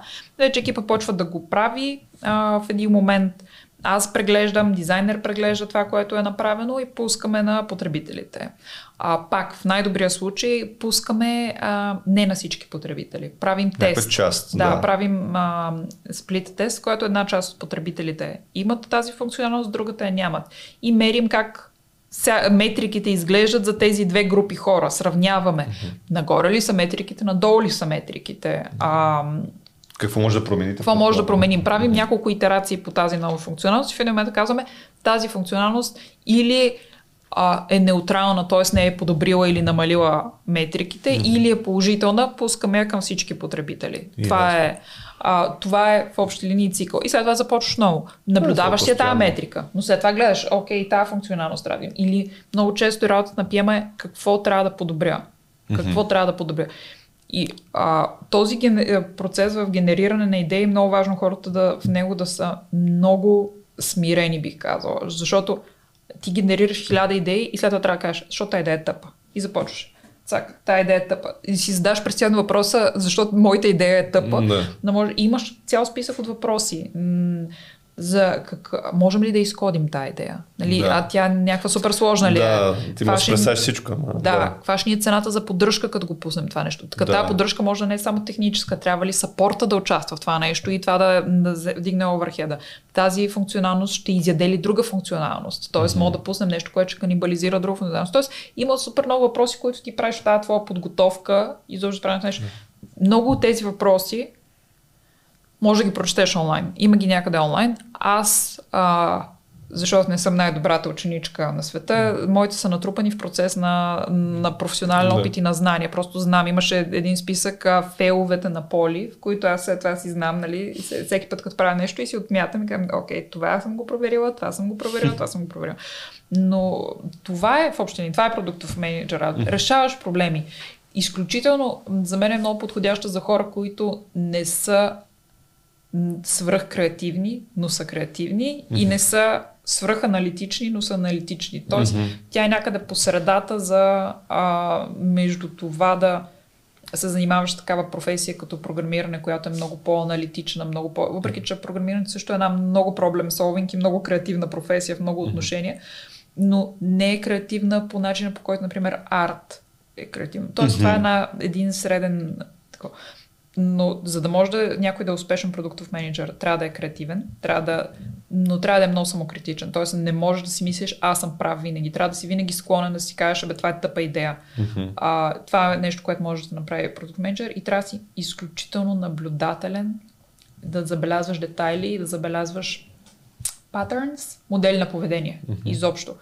Трябва да можеш да виждаш много, много добре модели. Тоест, не, не всеки може да стане а, добър продуктов менеджер от него, mm-hmm. най-вероятно. И това не е, не е лошо. Нали, има хора, за които това е професия, така, да. има хора, за които не е това професия. Но хора, които забелязват детайли, хора, които наблюдават поведения, това е хубава професия за тях. Mm-hmm.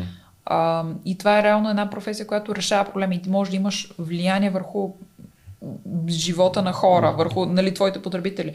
Като много е важно пак да разграничим нещата. Има продукти, които се ползват от клиенти, от такива крайни потребители, като примерно Instagram, т.е. ползва mm, крайни да. потребители. Има продукти, които са между бизнеси, т.е. Да. или вътрешно бизнесен продукт. Ти можеш на всеки един от тях да си. На B2B продукти вече е малко по-различен процес, няма толкова мерене, така с големи статистики, маси Там от може би по-скоро е фидбека, който Там получиш. е по-скоро фидбека, да. там е наблюдаване как се ползва системата, там няма такъв A-B тестинг, т.е. Mm-hmm. има м- по-различен е малко модела на работа за вътрешно фирмени, но пак същото е. Твоята работа е да решиш проблем. Твоята работа е yeah. ти да помогнеш на хората си решат проблеми или да им дадеш, ако е в контекста на игри mm-hmm. или на ентертеймент тип нещо, е да им дадеш изживяване. Аз искам да, да им дам еди какво си изживяване. Супер.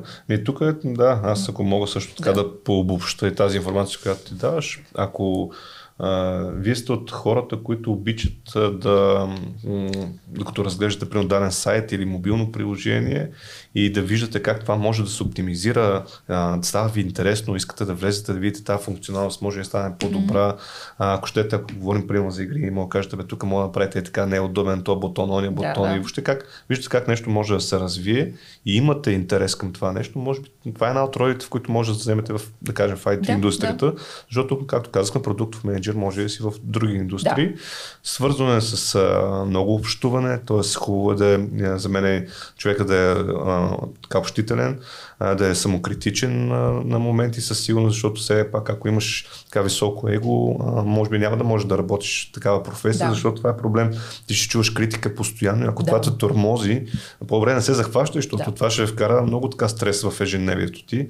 А, другото, което е м- да поглеждаш продукт от различни страни. А, ти каза, нали, трябва да аз мога да си го представя или как си, ама а, после колегите, които ходят, програмистите, могат да кажат, не, то това няма да, да е окей, okay, това ще се щупи, това няма да, да работи като хората.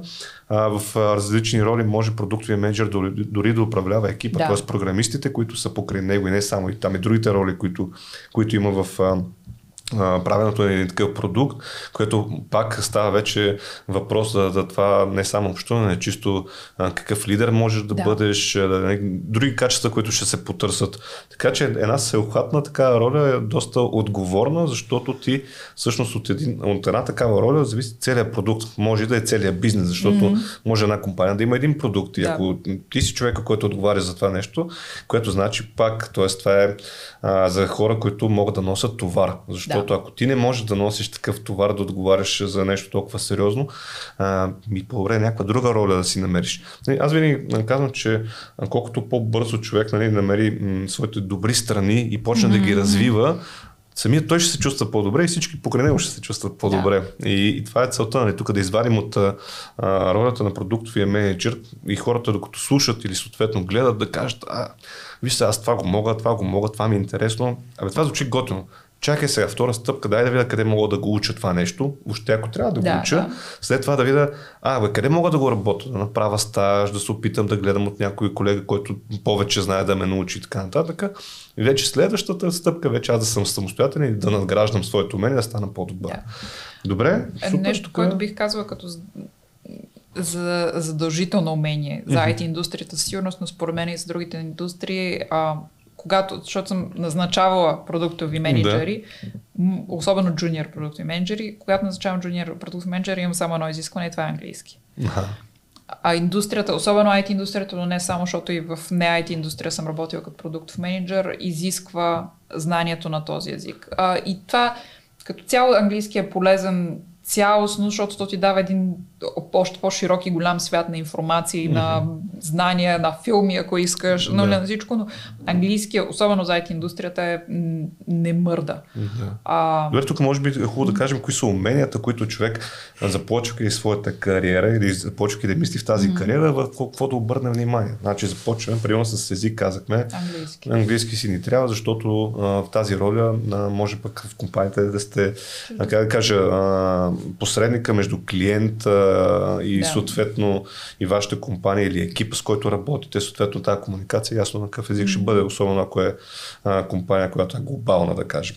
Добре, казахме език. Другото, което а, трябва чисто като умение е работа с хора. Защото работа това хора. Е, е много важно. И Добре. то преговори, е, си го представи, защото ага. това, което пропуснах да кажа в а, работата на продуктивния менеджер е, че ти имаш много работа с стейкхолдърс, така mm-hmm. наречените, нали, или заинтересовани лица. Това са хора, които имат пряко влияние върху продуктите. Например, аз мога да си представя, сега тук ще направя най-готино нещо, но аз трябва да го синхронизирам с финансовия отдел, трябва да го синхронизирам с легалния отдел. Трябва да съм сигурна, че имам байн или т.е. го харесва моя лидер, дали да. да шефът им харесва. Тоест аз трябва да го продам на много хора. Ако пък е B2B бизнес или вътрешно в компанията нещо, това пък още повече трябва да имаш не само с девелоперите а, разговор, но да имаш много разговори на, нагоре от теб, на хоризонтално от теб ниво, т.е. трябва много добре да можеш да, да, да комуникираш с хора mm-hmm. и да водиш трудни разговори. Не, Ясно, да. да. И да можеш да казваш на някои хора не, и да им кажеш това, което ти ми казваш не ми е приоритет в момента, няма да влезе, но да можеш да го направиш така, че след това с този човек да искаш да работиш отново, нали? Той да иска всъщност да работи с теб. Абсолютно. Тоест, преговори, брутално важно. Преговори и умението да водиш такива трудни разговори, защото много често ти си а, като свети Петър на това какво влиза в а, приложението да. и какво не. И со, тоест ти, ти си човек, който трябва да каже не. Нали, това или това не отговаря на визията на продукта. Защото когато си продуктов менеджер, всички хора ти казват, що направиш Ерик, какво си? Да, направиш, това много ще е много готино. Ти да трябва да можеш да. да кажеш не или а, в някои ситуации да, да дори да успориш, идва при тебе и шефът ти ти казва, искаме еди къв си фичър, ти трябва да можеш да кажеш, ма това не отговаря на цялостната визия и да се обосновеш и то по начин, по който да му кажеш, абе, това ти лут ли си, нищо не става, да му кажеш, а, моите наблюдения показват еди какво си, ето това са данните, това изглежда така, за това.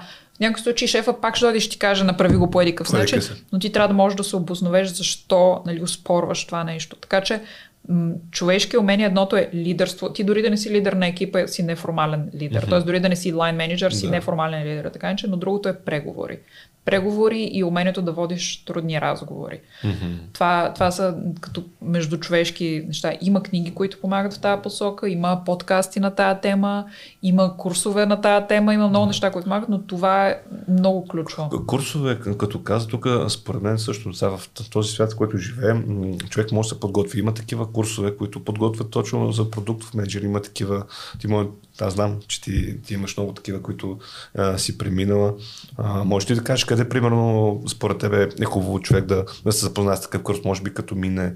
Това е също, също умение, което може да придобие. А, за, като soft skills или като продуктов менеджер? Въобще като продуктов менеджер. За да... Специално soft skills за продуктов менеджера няма много курсове, mm-hmm. които ще научат на това нещо, освен ако не са нали, таргетирани преговори, да. или таргетирано лидерство, таргетирано общуване с хора. А, чисто като продуктов менеджер има и в Udemy съм гледала, и в Coursera има, и Точно. в uh, Skillshare може да намериш някакви... Общо взето аз много често, много често търся конкретна причина, поради която искам, нали, нещо конкретно, което искам да науча. Да. Дали ще е нещо свързано с Analytics, дали ще е нещо свързано с нещо друго, влизам и намирам там, харесвам си, заглеждам го. 100% ли е качество на информацията? Не винаги, но винаги мога да си взема нещо, което да, да ми е полезно. А, имам и сертификат за Scrum Product Owner, mm. но там е много специфично и много ангажирано от Scrum. Аз, принцип, истински не харесвам mm-hmm. чистия скръм. Чистия да. скръм. Харесвам много скръм идеи, но чистия скръм не го харесвам. Това може би също ми даваш идея, може някой път в някои от темите да точно да си говорим малко за, за скръм, за agile, въобще за методологии, въобще за концепции, такива, които са по-интересни. Може би за някои хора са непонятни неща, които не, не са виждани, не са чували. В а, краткия период, в който бях а, нали, директор професионални услуги в а, mm-hmm. Scale Focus, Apnetics тогава. Uh-huh. А, отговарях за PM екипа. PM екипа Пито седеше и за Project и за продукт. Какво да, трябва? Това беше, беше. Там мотото ни беше пак цитат на Пикасо, аз затова така го казвам, беше Learn the rules like a pro so you can break them like an artist. Тоест екипа трябваше да знаят ски много модели за управление на проекти, на продукт, нали, Scrum, Kanban, uh, Waterfall, не знам си какво си. Всички тия неща трябваше да ги научим, за да може после сме креативни с тях. Защото mm-hmm. нито е, много редки са случаите, в които някой модел ще ти пасне идеално и страхотно, всичко лепна. Е супер, да. За всяко нещо си има изискван нали, различен модел на работа. Аз съм работил за времето, в което съм била продуктов менеджер с адски много екипи, сигурно над 20 екипа. С всеки екип съм имала малко по-различен процес и т.е. ти трябва да можеш да се адаптираш за, за всяка ситуация и да намираш пак твоята работа е да решаваш проблеми. Тоест ти трябва да решиш по най-добрия начин проблемите на този екип, за да може той да работи максимално ефективно. Да. Тук другото, което се сещам, също, което не може би е много важно част от тази професия е планирането, защото ти каза колко много задачи, колко много а, нали, с, в екипа, с хора. А, тук за планиране, а, всъщност ако човек е такъв разпилян, разхвърдан, би му било много трудно. Ще трябва доста да обърне внимание на, на това нещо. Поне така си го представя. Можеш ли го потвърдиш или да, да. да разкажеш за тази тема малко? Значи, аз за себе си съм абсолютно убеден, че съм адски неорганизиран а, човек. Mm-hmm. Всички хора, с които съм работила, казват, че аз съм най-организиран човек, с който съм работила. Аз съм абсолютно шокирана, не мога да разбера от къде идва това нещо. Но а, човек трябва много добре да знае, нали, не можеш да имаш всичко наведнъж. А, и трябва да си казваш приоритетите. Mm-hmm. И е много важно, и включително това и за продукт менеджмент, работа, особено когато правиш по-рисков фичър, а, по-рискова функционалност, трябва много добре да си кажеш кое е минимум viable продукта от този фичър, т.е. MVP-то. Най-малкото нещо, което мога да дам от този фичър, за да си потвърдя, че той ще работи. Mm-hmm. И т.е. ти много добре трябва да си разграфиш кое е първо, кое е второ, кое е трето, кои са ми приоритетите. И когато отидеш при девелоперите и кажеш това ми трябва за след един месец, те ти кажат, а нъцки, няма как ти го изкодим цялото и ти ти кажеш, окей, махам това, махам това, махам това. Тоест ти трябва да знаеш кои са ти приоритетите. И много добре да кажеш, това ми е важно да стане първо, това ми е важно да стане второ, това ми е важно да стане трето. В момента, в който имаш повече от един приоритет, нали, приоритет едно, нямаш приоритет. Yes. Това, е, това е правилото. Тоест винаги трябва да знаеш кое, без кое не мога. Това е, са нещата, без които не мога. И оттам нататък просто кажеш, окей, това ми е следващия приоритет, това е приоритет 2, това е приоритет 3, това е приоритет 4. Но не може всичко да ти е приоритет, не може нищо да не ти е приоритет. Редиш един сериозен пъзъл, ако мога да, така да се да. изразя, от малки задачки, които в един момент да направят голямата задача. Да. Абсолютно. И това помага на екипа. И много, защото как, като съм свечила между продукт и project менеджер професиите, има лимит на човешкия капацитет, какво може да се изходи. Mm-hmm. Ти можеш да качиш това, дето шегата, да си казахме, че един продукт или project менеджер си мисли, че един код може да бъде, че едно бебе може да бъде оставено за един месец от 9 майки. Да. Не е така, колкото повече девелопър имаш, това не значи, че ще имаш по-бързо velocity на development и твоята работа всъщност случая не е да, да, да управляваш това velocity, а да помагаш на тези хора максимално много. Да кажеш, mm-hmm. това е приоритет, това трябва да изкараме сега. Това може да е втори приоритет. Ако има втора линия на девелопмент, mm-hmm. това може да се работи паралелно. Нали? Има много начини, по които можеш да организираш процеса, но важното е ти да помогнеш на твоя екип и да кажеш, хора, това е най-важното. И, като, и особено пък когато кажеш това е най-важното, е много ценно да събереш в екипа ти. Пак изцяло говорим много в IT индустрията, но събираш yeah. м- преди това е хубаво да си изговоря нали, с legal, accounting, marketing, но събираш QA, а, събираш девелопър ти, фронт, бек енд девелопър, технически лидер, ако имаш, сега ти говорите, това е фичъра, който искаме да оставим, кое ви притеснява в него? Mm-hmm. Има ли нещо в този фичър, което ви притеснява? Дайте да го помислим, къде може да се щупи. Нали, worst case сценарио през цялото време да, а, абсолютно. продуктовия менеджер и project менеджера трябва да са брутални песимисти. През цялото време. Аз в живота си съм изключителен оптимист, но всеки път, когато започна да работя, към това ще фелне това ще гръмне, това ще се взриви и предпочитано съм приятно изненадана от ситуацията, отколкото, и, отколкото да се случи нещо и аз да нямам план за какво правим в тази ситуация. Ето още едно умение, критично мислене. Но... Трябва, трябва да, да го има а, такъв човек.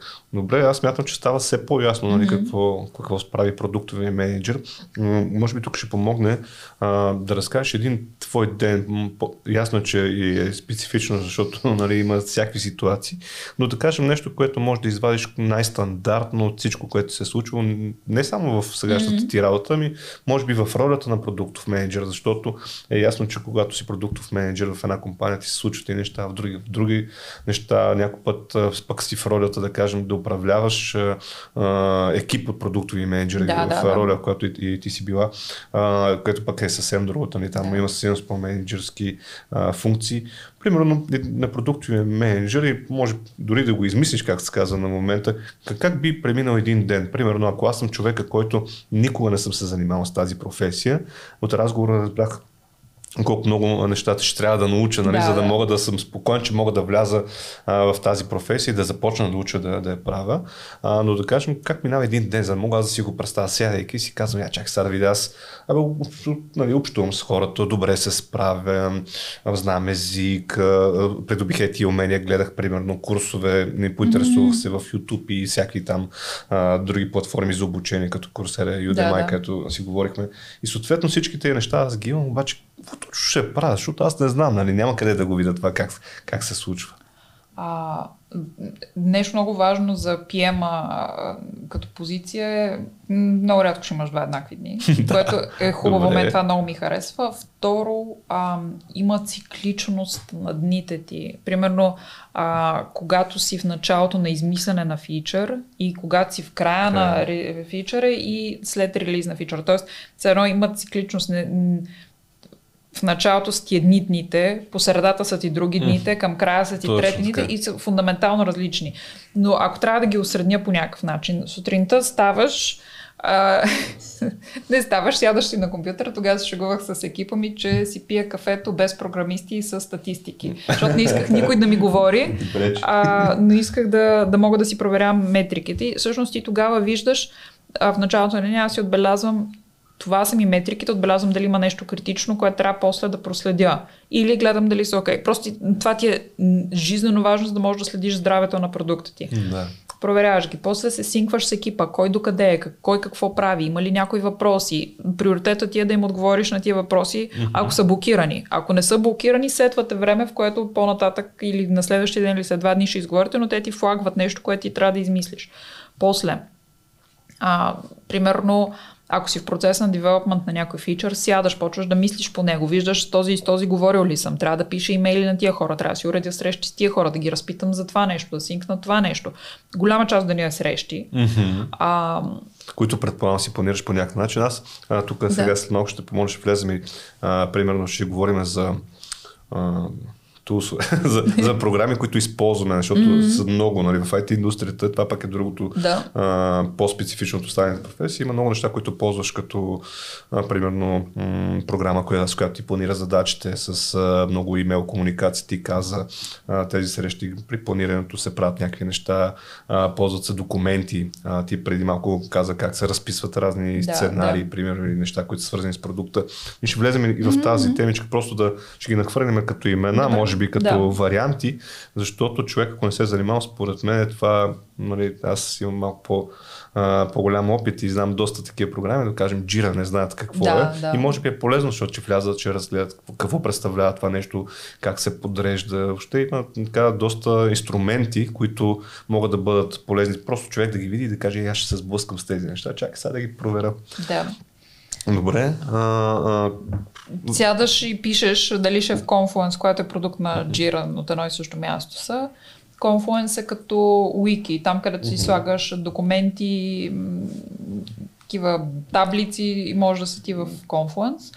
А, а Jira е тикетинг система, т.е. Да. там, където се създават задачки. Тоест ти през деня, освен че имаш а, срещи задачи, пишеш в етика. Confluence, в, да, в, в тия неща създавам а, mm-hmm. проекти, създавам задачи понякога. Понякога, а, понеже ти като си продукт менеджер, твоя ден, нали, ти си представяш, аз ще работя по този фичър и така нататък, но в един момент ти казват, а, променени са регуля... регулациите на Google, получаваш имейл или mm-hmm. нещо се чупи, някой сървър някъде изгаря и ти, това е деня ти изцяло удовлечен от тази тема. Ти трябва да се фокусираш това и да го решиш, нали, всъщност ти на място трябва да решиш кое е приоритет. Mm-hmm. Сега това приоритет ли ми е в момента да си забавя настояща задачи или не е приоритет? Това, че е гръмнал някъде сървър, аз има ли какво направя, има ли какво да...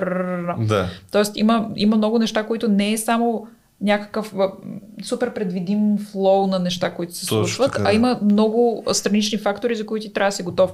По принцип, когато си планирам дните, аз планирам дните с високотехнологичен хартиен календар, mm-hmm. а, на който просто си пиша утре какво трябва да направя. Обикновено гледам да си напиша а, по-малко неща, отколкото ми е капацитета на ден, защото нямам ден, в който да не ми се проявил нещо непредвидено. Не съществува такъв Трябва да имаш буфера, за да, да можеш да поемеш. А, особено в, когато бягах а, а, там а, на Professional Services се занимавах, общо планираните ми, планираната част деня ми беше 2 часа. Всичко останало се заемаше от нещо. Каквото да. и да е. Нямах, буквално имах две задачи с деня и много често ми се случваше на двете задачи на края на деня да не мога да си ги зачеркне, да съм някаква, окей, добре. А, така че човек е хубаво да, да знае какво му предстои с деня, mm-hmm. да има добър план, за да не се луд, нали, да си е написал днес аз трябва да направя това и това. Много често напред в календара си пиша на тази дата трябва да подготвя еди какво си. И като си mm-hmm. отворя, виждам, че в четвъртък имам да предам нещо еди какво си или имам някаква среща, която е важна, ще се подготвят понеделник, вторник, сряда за нея.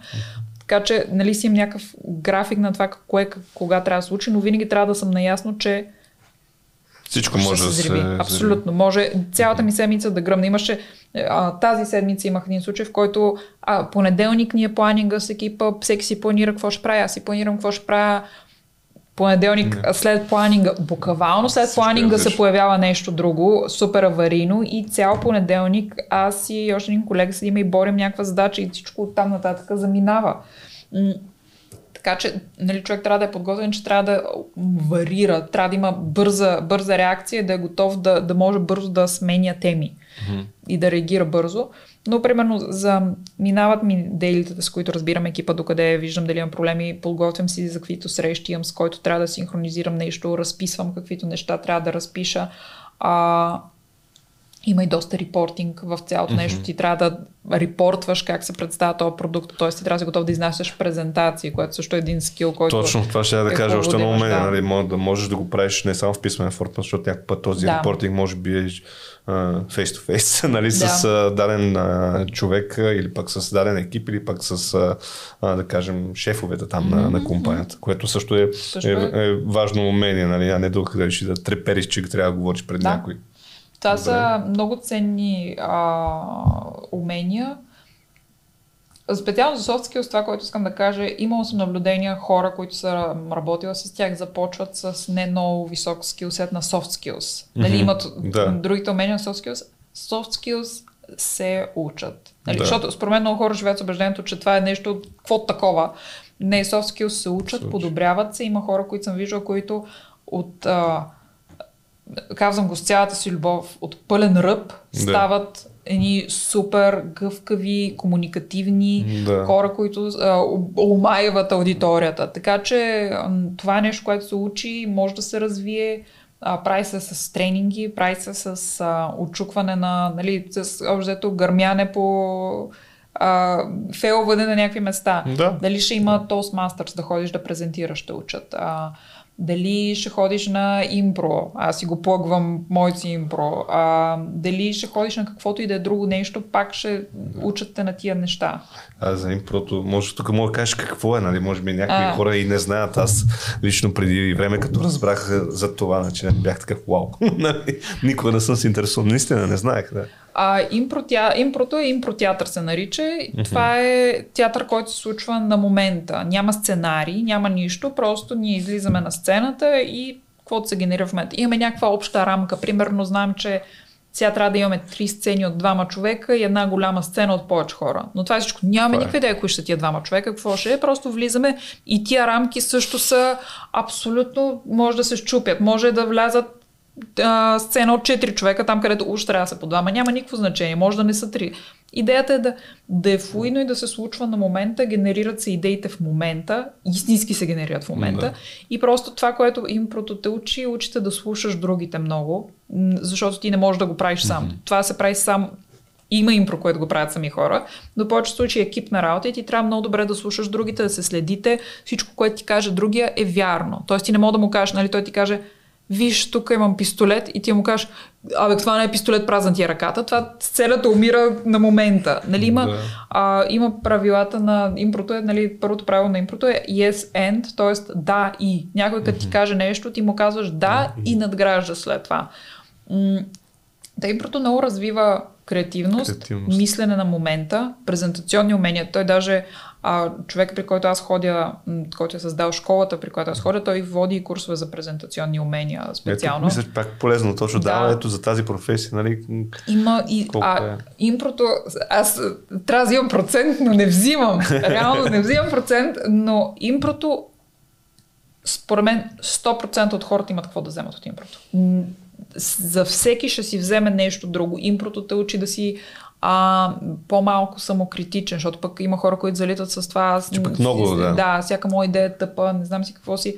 Там нямаш време да мислиш дали ти е тъпа идеята. Там просто трябва да бълваш нещо да. и да си на момента и да слушаш. Така че импрото за мен е полезно за 100% от хората. Няма човек, за който да не е полезно. Да, аз те върнахте на, на, да. за него, защото точно за, а, се замислих, че може би м- хората седят, примерно слушат ни или пък ни гледат и казват добре, сега всичките други неща, бе ще ги науча, знам ги някои и така нататък. Ама това с креативност как точно? Ето един пример, нали, как да. може да развиеш своята креативност, нали? Защото някой като креативност, може би мислят само аз да седна и да нарисувам нещо или да измисля mm-hmm. някакво стихотворение или нещо, да, да знам. Да, да, да. Но ето един пример как човек може да, да развива своята креативност. И аз затова го дах като пример, като ти казах, нали, аз никога да. съм се интересувал а, и затова не съм го знал. И може би а, в канала е хубаво пък е такива неща точно да, да показваме, за да могат хората да, да виждат колко е в момента ни е пъстър света и да. колко много неща можем да направим, за да станем добри професионалисти в даден област, ако решим да го правим. Защото е ясно, че в IT индустрията и заплащането е добро, и условията за работа, като продуктов менеджер, хората, а, нали, като пак казваме, като станат на по-високи позиции, като минат някакъв опит, със сигурност а, виждат една хубава отплата от срещата да. страна в формата на заплата, бонуси и всякакви такива неща. И може би това е момент, ако си решил да променеш, примерно, твоя кариерен път и искаш да, да се ориентираш в такава професия, ето колко много възможности, да, трудно е, време отнема, да. трябва много така да, да си скъсаш четири букви, ще кажа аз, за да може нали, да, да станеш успешен, но имаме примерите и все повече идеи ми, ми даваш, нали, докато си говорим, че а, трябва да, да търся и аз самият такива неща, които да показвам на аудиторията, за да могат а, всеки да си, както казваш ти, нали, тук си чопна малко, тук да. си взема нали, някаква идея, защото това е много полезно. Тук, а, само искам да допълня на нещо, че а, в един момент от живота ми, ти знаеш, аз бях работохолик. Да. Аз бях, да. наистина, имам много истории, които са веднъж, като бях в един часа през нощта в офиса, да. а, имаше земетресение. Нали? А, много е ценно, хубаво, аз не, не успорвам работохолизма, аз бях много хепи отново, а, когато работех до един часа през нощта ми беше, не ме натоварваше това, не ме изморяваше, когато почна да има друго напрежение, нали, до друг вид междуличностно напрежение, някакви други конфликти. конфликти. Да. Тогава вече, всъщност, защото аз минах през един бърнаут, тогава вече нали, се случват тия неща. Многото работа не е проблем, но много е важно да имаш хобита и да имаш отдушници, за да не си само в това нещо. Mm-hmm. Това е брутално важно и, и това е нещо, което ти запазва а, здравия разум. Mm-hmm. Да можеш да, да имаш и други неща, защото ти ако си само с конска пац и гледаш само в една посока, ти нямаш и външни външни а, идеи, които да влизат. Ти mm-hmm. нямаш нови неща, нови изживявания. А, независимо коя професия. Продуктовия менеджмент е професия, която, както казах, решава проблеми, т.е. ти трябва да имаш много идеи, да генерираш много идеи, но във всяка една професия ти трябва да имаш външни неща, които да ти внасят а, привкус на живота и да виждаш някакви хора как решават проблеми по друг начин или в друг контекст, за да можеш да си добър в работата си. Така че за мен хобита е нещо, което е брутално ценно, за да те направят цялостно завършен човек импро, спорт, народни танци, правене на грънци, няма значение няма какво. Значение, да. Просто е важно да, има, да имаш още един отдушник, mm-hmm. който да ти, е, да ти е полезен и да имаш още едно място на мозъчна изява. Да. Да, за бърнаута също е една, една хубава тема, mm-hmm. която може би в някакъв момент мога да засегна, да. защото пък аз имам опит не, от толкова много да. години с, с, с хора и, и, и примери, които мога да дам и въобще насоки, защото това е все една, как да кажа, по-модерна тема, за съжаление. Казвам за съжаление, защото не е готино като цяло, но все повече се случва и аз особено покрай ситуацията а, с вируси и така нататък, които ни изобикарат а, към момента, а, все повече изпъкна това нещо, нали, поради начин на работа, на общуване, всичко онлайн, нали, доста се промениха нещата, така че ето още една идея генерирах от теб. Аз само бих казала по тази тема за бърнаута, не, никой не трябва да се преценява да потърси помощ. Mm-hmm. А, и включително професионална. Дали от приятели, но професионална също помощ. Аз го казвам, защото за мен наистина бърнаута беше много тежко изживяване и много така ме разтърси в много отношения. Както човек отива на лекар, когато го боли кръста, бъбрека, сърцето, Нещо, да. белия дроб, по същия начин може да потърси и помощ, когато усеща, че мозъка му не, не, не функционира в а, пълната си цялост. И това под мозъка не функционира в пълната си цялост. Не казвам, нали, м- това, което хората наричат луд, а по-скоро усещам, аз не мога да се фокусирам. Не мога, да, а, имам главоболя през ден или всеки да. А, все едно нишката на мисълта ми свършва и не мога да си я довърша. Това също са признаци на този бърнаут, който ти просто мозъкът ти в един момент те прегрява и ти казва не, не мога. мога. Нали, както имаш мускулите ти предават. Да. Ми ето това, това е важно за тази професия, защото тя като е свързана с работа с много хора, mm-hmm. Това, което си разказва до момента. Ти отговаряш за продукта, нали, може всичко да се случи, нали, както може да имаш много потребители, ако нали, там, mm-hmm. зависимост от компанията. На другия ден, ако направиш нещо, може да се случи така, че да няма. Нали, това да. всичко влияе на цялата компания, съответно на тебе като човек. Тоест, хората да знаят, че една такава професия не звучи много сладко, аз сте IT индустрията, някакви там да, неща да. се случват, някакви програмки.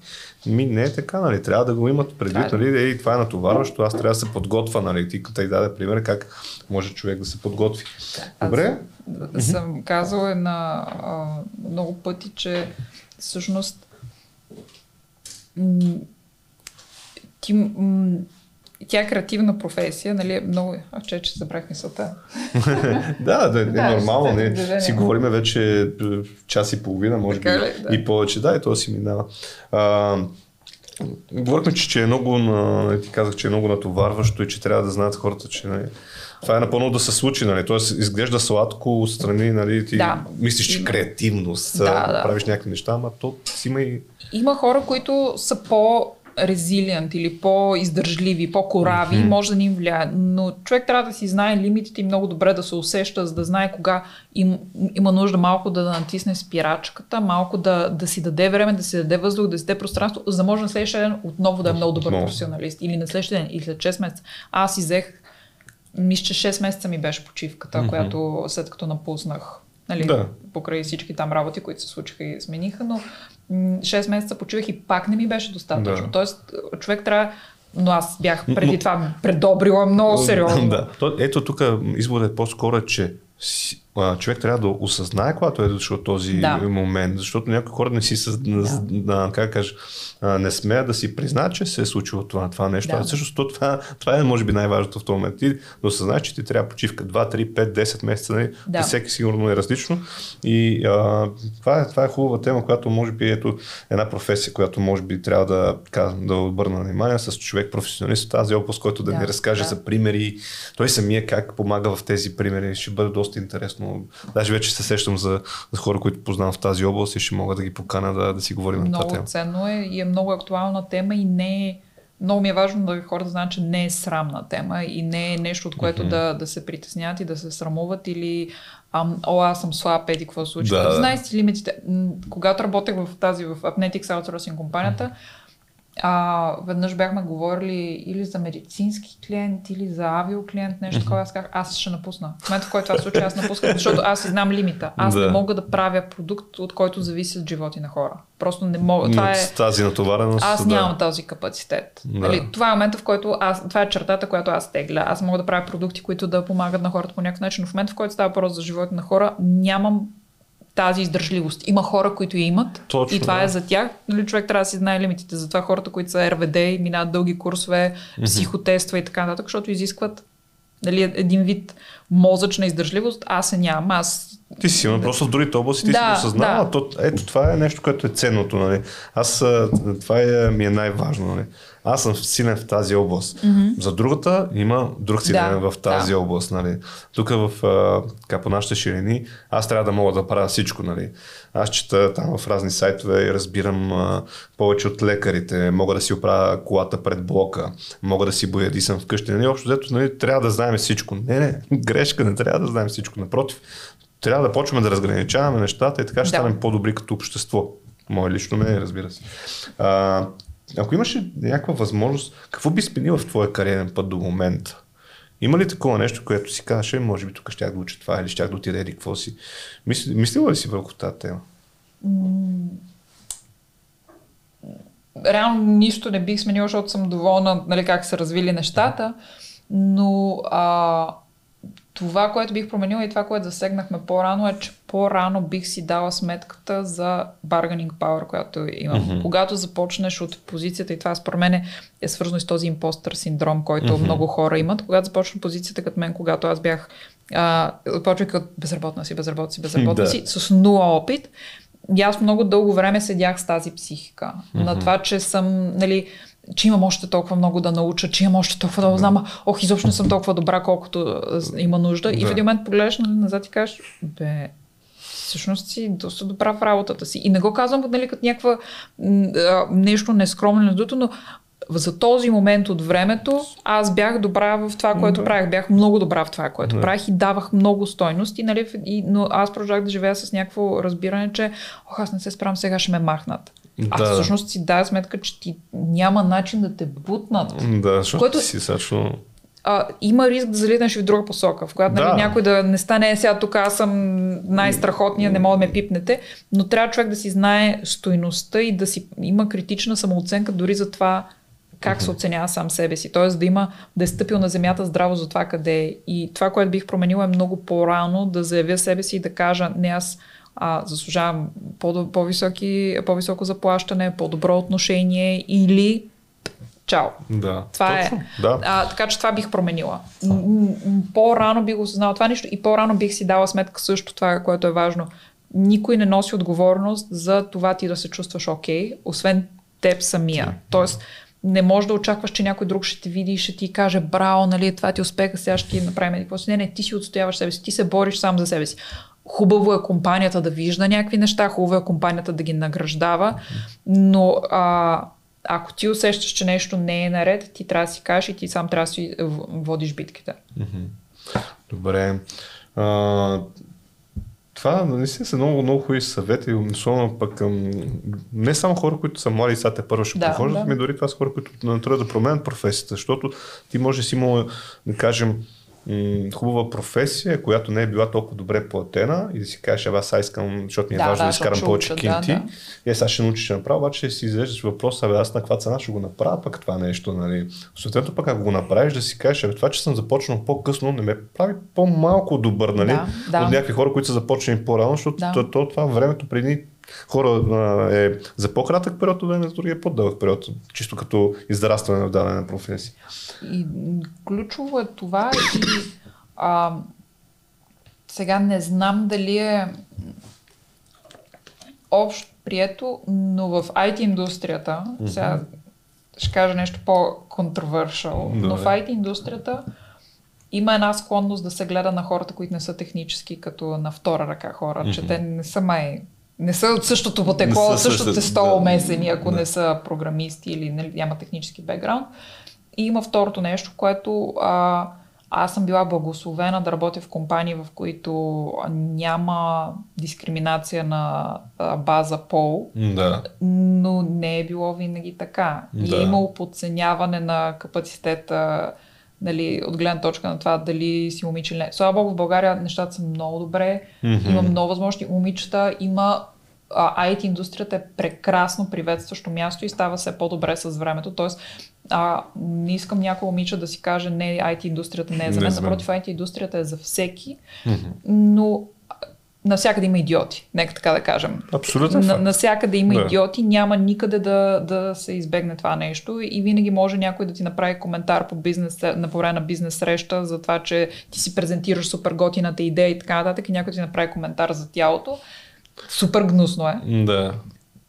Болите фара, в крайна сметка. Да, не обръщаш внимание, да. продължаваш напред. А, IT индустрията изглежда отстрани, че е мъжка професия. Не. А, дясната ми ръка 3 години беше момиче. До ония ден даже а, нещо бях казала, трябва да пиша на Гери. Аз вече не работя с нея от някакви Обаче години, се но също трябва да пиша на Гери. А, така че няма, със сигурност това не е само мъжка професия. Добре. А, така, ми мисля, че минахме през голяма част от темите. Всъщност като м- това, което ти казах преди малко, ще питам, освен за джира, не споменахме, mm-hmm. защото навсякъде е различно. Можеш ли да дадеш някакви примери за неща като а, инструменти, които са ти били полезни в, в работата, т.е. някакви неща, които примерно си срещала, правя. Може би са и пак и много, и пак да не объркаме, но някакви неща, които най-често ползваш а, освен какво беше високотехнологичният бележник, бележник хартиен, да, да, хартиен. хартиен календар ползвам и те, а, защото много рядко се намират, той е голям зор да, и аз карам хора да ходят да ми купуват такива високотехнологични хартиени календари, да. защото никой друг не ги ползва, но на мен това са ми е метода. Да. А, Jira и Confluence са uh-huh. стандартни за нашата индустрия. А, Asana е малко по... А, леката версия, все едно за по-малки mm-hmm. екипи, за по-нетежки и ненатоварени Добре. проекти Asana. А, това са все project management, да. между други инструменти. Trello има mm-hmm. такива. И всъщност в тия линкове, които ще ти прати, има някои, там си пише и много от самите product management инструменти, но там аз човек не съм срещала някой, който да е да. по-добър от един Excel. от един Excel. от един Excel. Ама ето, да, е още едно умение. Значи, всъщност Excel, ако, нали, т.е. Да, да. ето едно умение, което също трябва да, да вкарате в кошницата, в които трябва да имате, за да можете да, да ставате по-добре. И то умение в случая не трябва да правиш пивот таблици и така да. нататък, просто да можеш някакви най-базови неща да можеш да си направиш с Excel, да си подредиш нещата. Много е важно да можеш да си подреждаш mm-hmm. нещата, блокчетата, като пъзъл, че се едно ги нареждаш, да можеш да си го направиш. Да. А, и аз го правих много често в Excel. Има други инструменти и да. с тях съм го правила, но Excel ми е бил много често отправната точка mm-hmm. за всички тия неща. А, Trello пак е такъв подобен инструмент. А, нали, Asana, Trello, Jira. Гордо в, в този сет да, за, този, за, да. за управлението. Даже а, ако тръгнеш да, дори в Excel има такива, как да кажа, а, готови а, бланки, шаблони, които можеш да ползваш, които пак са за, за да, project management, ама пак е свързани за product management. Да. Така че има варианти. Идеята ми е по-скоро да фокусираме хората да погледнат, да видят, че има такива неща, че това не, ще се ползва най-вероятно, ако трябва да се занимава с тази професия. Или сега, примерно, ако аз не искам да стоя на компютър и не искам да въвеждам някакви неща в таблици или да описвам някакви неща в някакви да, такива инструменти, ми това не е моето, не нали? трябва да, да се насоча към, към някакво друго нещо. Аз тук искам да кажа нещо много важно за как се еволюира към продукт менеджер, mm-hmm. т.е. откъде може да тръгне, защото няколко пъти споменаме добре, project менеджер. Не от всеки project менеджер може да стане добър продукт менеджер, mm-hmm. но е не лошо начало. Mm-hmm. А, аз съм го казвала и на други хора, които са ме питали как искат да започнат да занимават с това нещо. Ако не можеш да намериш джуниор професия някъде, project manager в аутсорсинг компания не е лошо начало, особено обаче ако е такъв аутсорсинг тип компания, в която няма да затворят в един проект до края, а ще можеш да свичваш между различни проекти и ще можеш да наблюдаваш различни B2B, B2C, не знам си какъв си проект, да. ще можеш да видиш всички тия неща, да получиш някаква информация за разнообразието и така по-лесно ще разбереш какво искаш да правиш mm-hmm. в някакъв момент. Така че не всеки project менеджер може да стане продуктов менеджер, но е не лошо начало. Има хора, които са девелопери, които също могат без проблеми са ставали продуктови менеджери. Да, точно. А, QA също се развиват към посока продуктов менеджер. Mm-hmm. А, така че това са пак неща. QA също е много интересна професия, която много от нещата, които са ти полезни там, можеш да си ти полезни като продуктов менеджер. Да. Най-добрият продуктов менеджер, който аз познавам, е започнал като, като QA. Като QA да. Така че а, това също е един готин път, откъдето започваш, ако не започваш от нулата. Mm-hmm. Това, е, това са интересни. И друго нещо, което иска да кажа за продуктовия менеджер, има още една роля около продукт менеджер, онър и така нататък и то е продукт маркетинг менеджер. То е same, same but different. В смисъл не е баш, а, там е много по-насочено към маркетинг и към комуникация. Аз съм била продукт маркетинг менеджер на не IT продукт. Mm-hmm. На... И там е много по-различно. Пак трябва да разбираш продукта, но там вече повече не изграждаш самия продукт, а изграждаш как ще комуникираш този продукт и каква ще му е стратегията. Аз правя така микрофон, защото да, бяха микрофони и да. продуктите, които правих, но а, там изгражда стратегията около продукта, как ще го поднесем на тия хора, как това, което го имаме, как то на кои нужди на хората отговаря, как отговаря на тия нужди, как можем да им обясним, че отговаря mm-hmm. на тия нужди. Тоест, близко е, но не съвсем. Mm-hmm. А, по-различна професия е. Добре. Там е доста маркетинг. Тоест, ако някой има склонност към маркетинг или в маркетинг а, индустрията в момента се занимава с това, може да се насочи към продукт маркетинг менеджмент. Mm-hmm. Има такава професия, която също е. Им, има такъв бекграунд, който може да е полезен. Да, и това ми е и другата цел, нали, да показваме mm-hmm. такива професии, защото yeah. може би някакви хора не знаят, е това съществува, това правя. Mm-hmm. Е, аз правя е това, а може пък е това да е моето и, да. и, да, и да го видя. А, добре, еми към края на нашия разговор сме, нали, това, което нали, смятам, че така подредихме пъзела, как може един човек да стане продуктов менеджер. А, може би за така финални думи, някакви весели истории има ли в тази професия? Какво ти се случило? То е ясно, че има много напрежение и някакви такива по-лоши моменти, ама да се насочим към положителни положителните неща.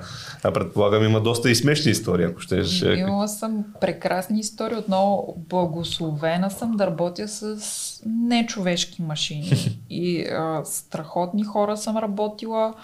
А, дори нямам думи да го опиша. Когато реших да правя игри преди много време и си мечтаях как а, а, аз като правя игри, всички ще знаят, че аз правя игри, ще съм някакво име в игрите, ще съм, да. а, не знам си какво си. Като приключих, а, в момента, между другото, след като съм правила игри, вече не мога да играя игри. Отказвам, дори не мога, направо да, да леко ми се повдига, като тръгна да играя игри. Но а, накрая, когато си тръгвах много е дълъг процес, не мога да ви го обясним, но да. гейминг индустрията, една, друга, трета, осма индустрия се случиха покрайни продажба, покупки, смених компаниите. Но когато си тръгвах от компанията, накрая си дадох сметка, господи, това, което всъщност имам и с което си тръгваме толкова по-ценно от каквото и друго, което да съм си представила, просто защото имах късмет да работя с брутално яки хора. Да. А, така че покрай тях са ми се раждали страшно готини и забавни истории. Те всички са прекрасни хора, абсолютни идиоти. Един читав няма а, в такъв да. а, забавен смисъл. Така че с тях сме имали много, много готини истории. В момента дори не мога да се сетя конкретно, просто се сещам за конкретните хора, какви са абсолютни шматки. Да, които ти пращат вицове истории. Да, които ти пращат да, вицове, колко и... съм ужасна. Да. да. Или се шегуват на някаква, на някаква да. тема с теб. Добре, а, аз по-скоро нали, това винаги ще така, нещо, което искам да, да следвам в нашия канал е да, да правим следното, нали, да, да показваме и веселата страна. Винаги можем да обърнем внимание към другото, но този тренд на мен не ми харесва. Аз съм от хората, които гледат положително на живота. Искам да по този начин да го предам на, на хората, които ни гледат или слушат, защото когато човек прави нещата с усмивка, със сигурност стават много по-добре.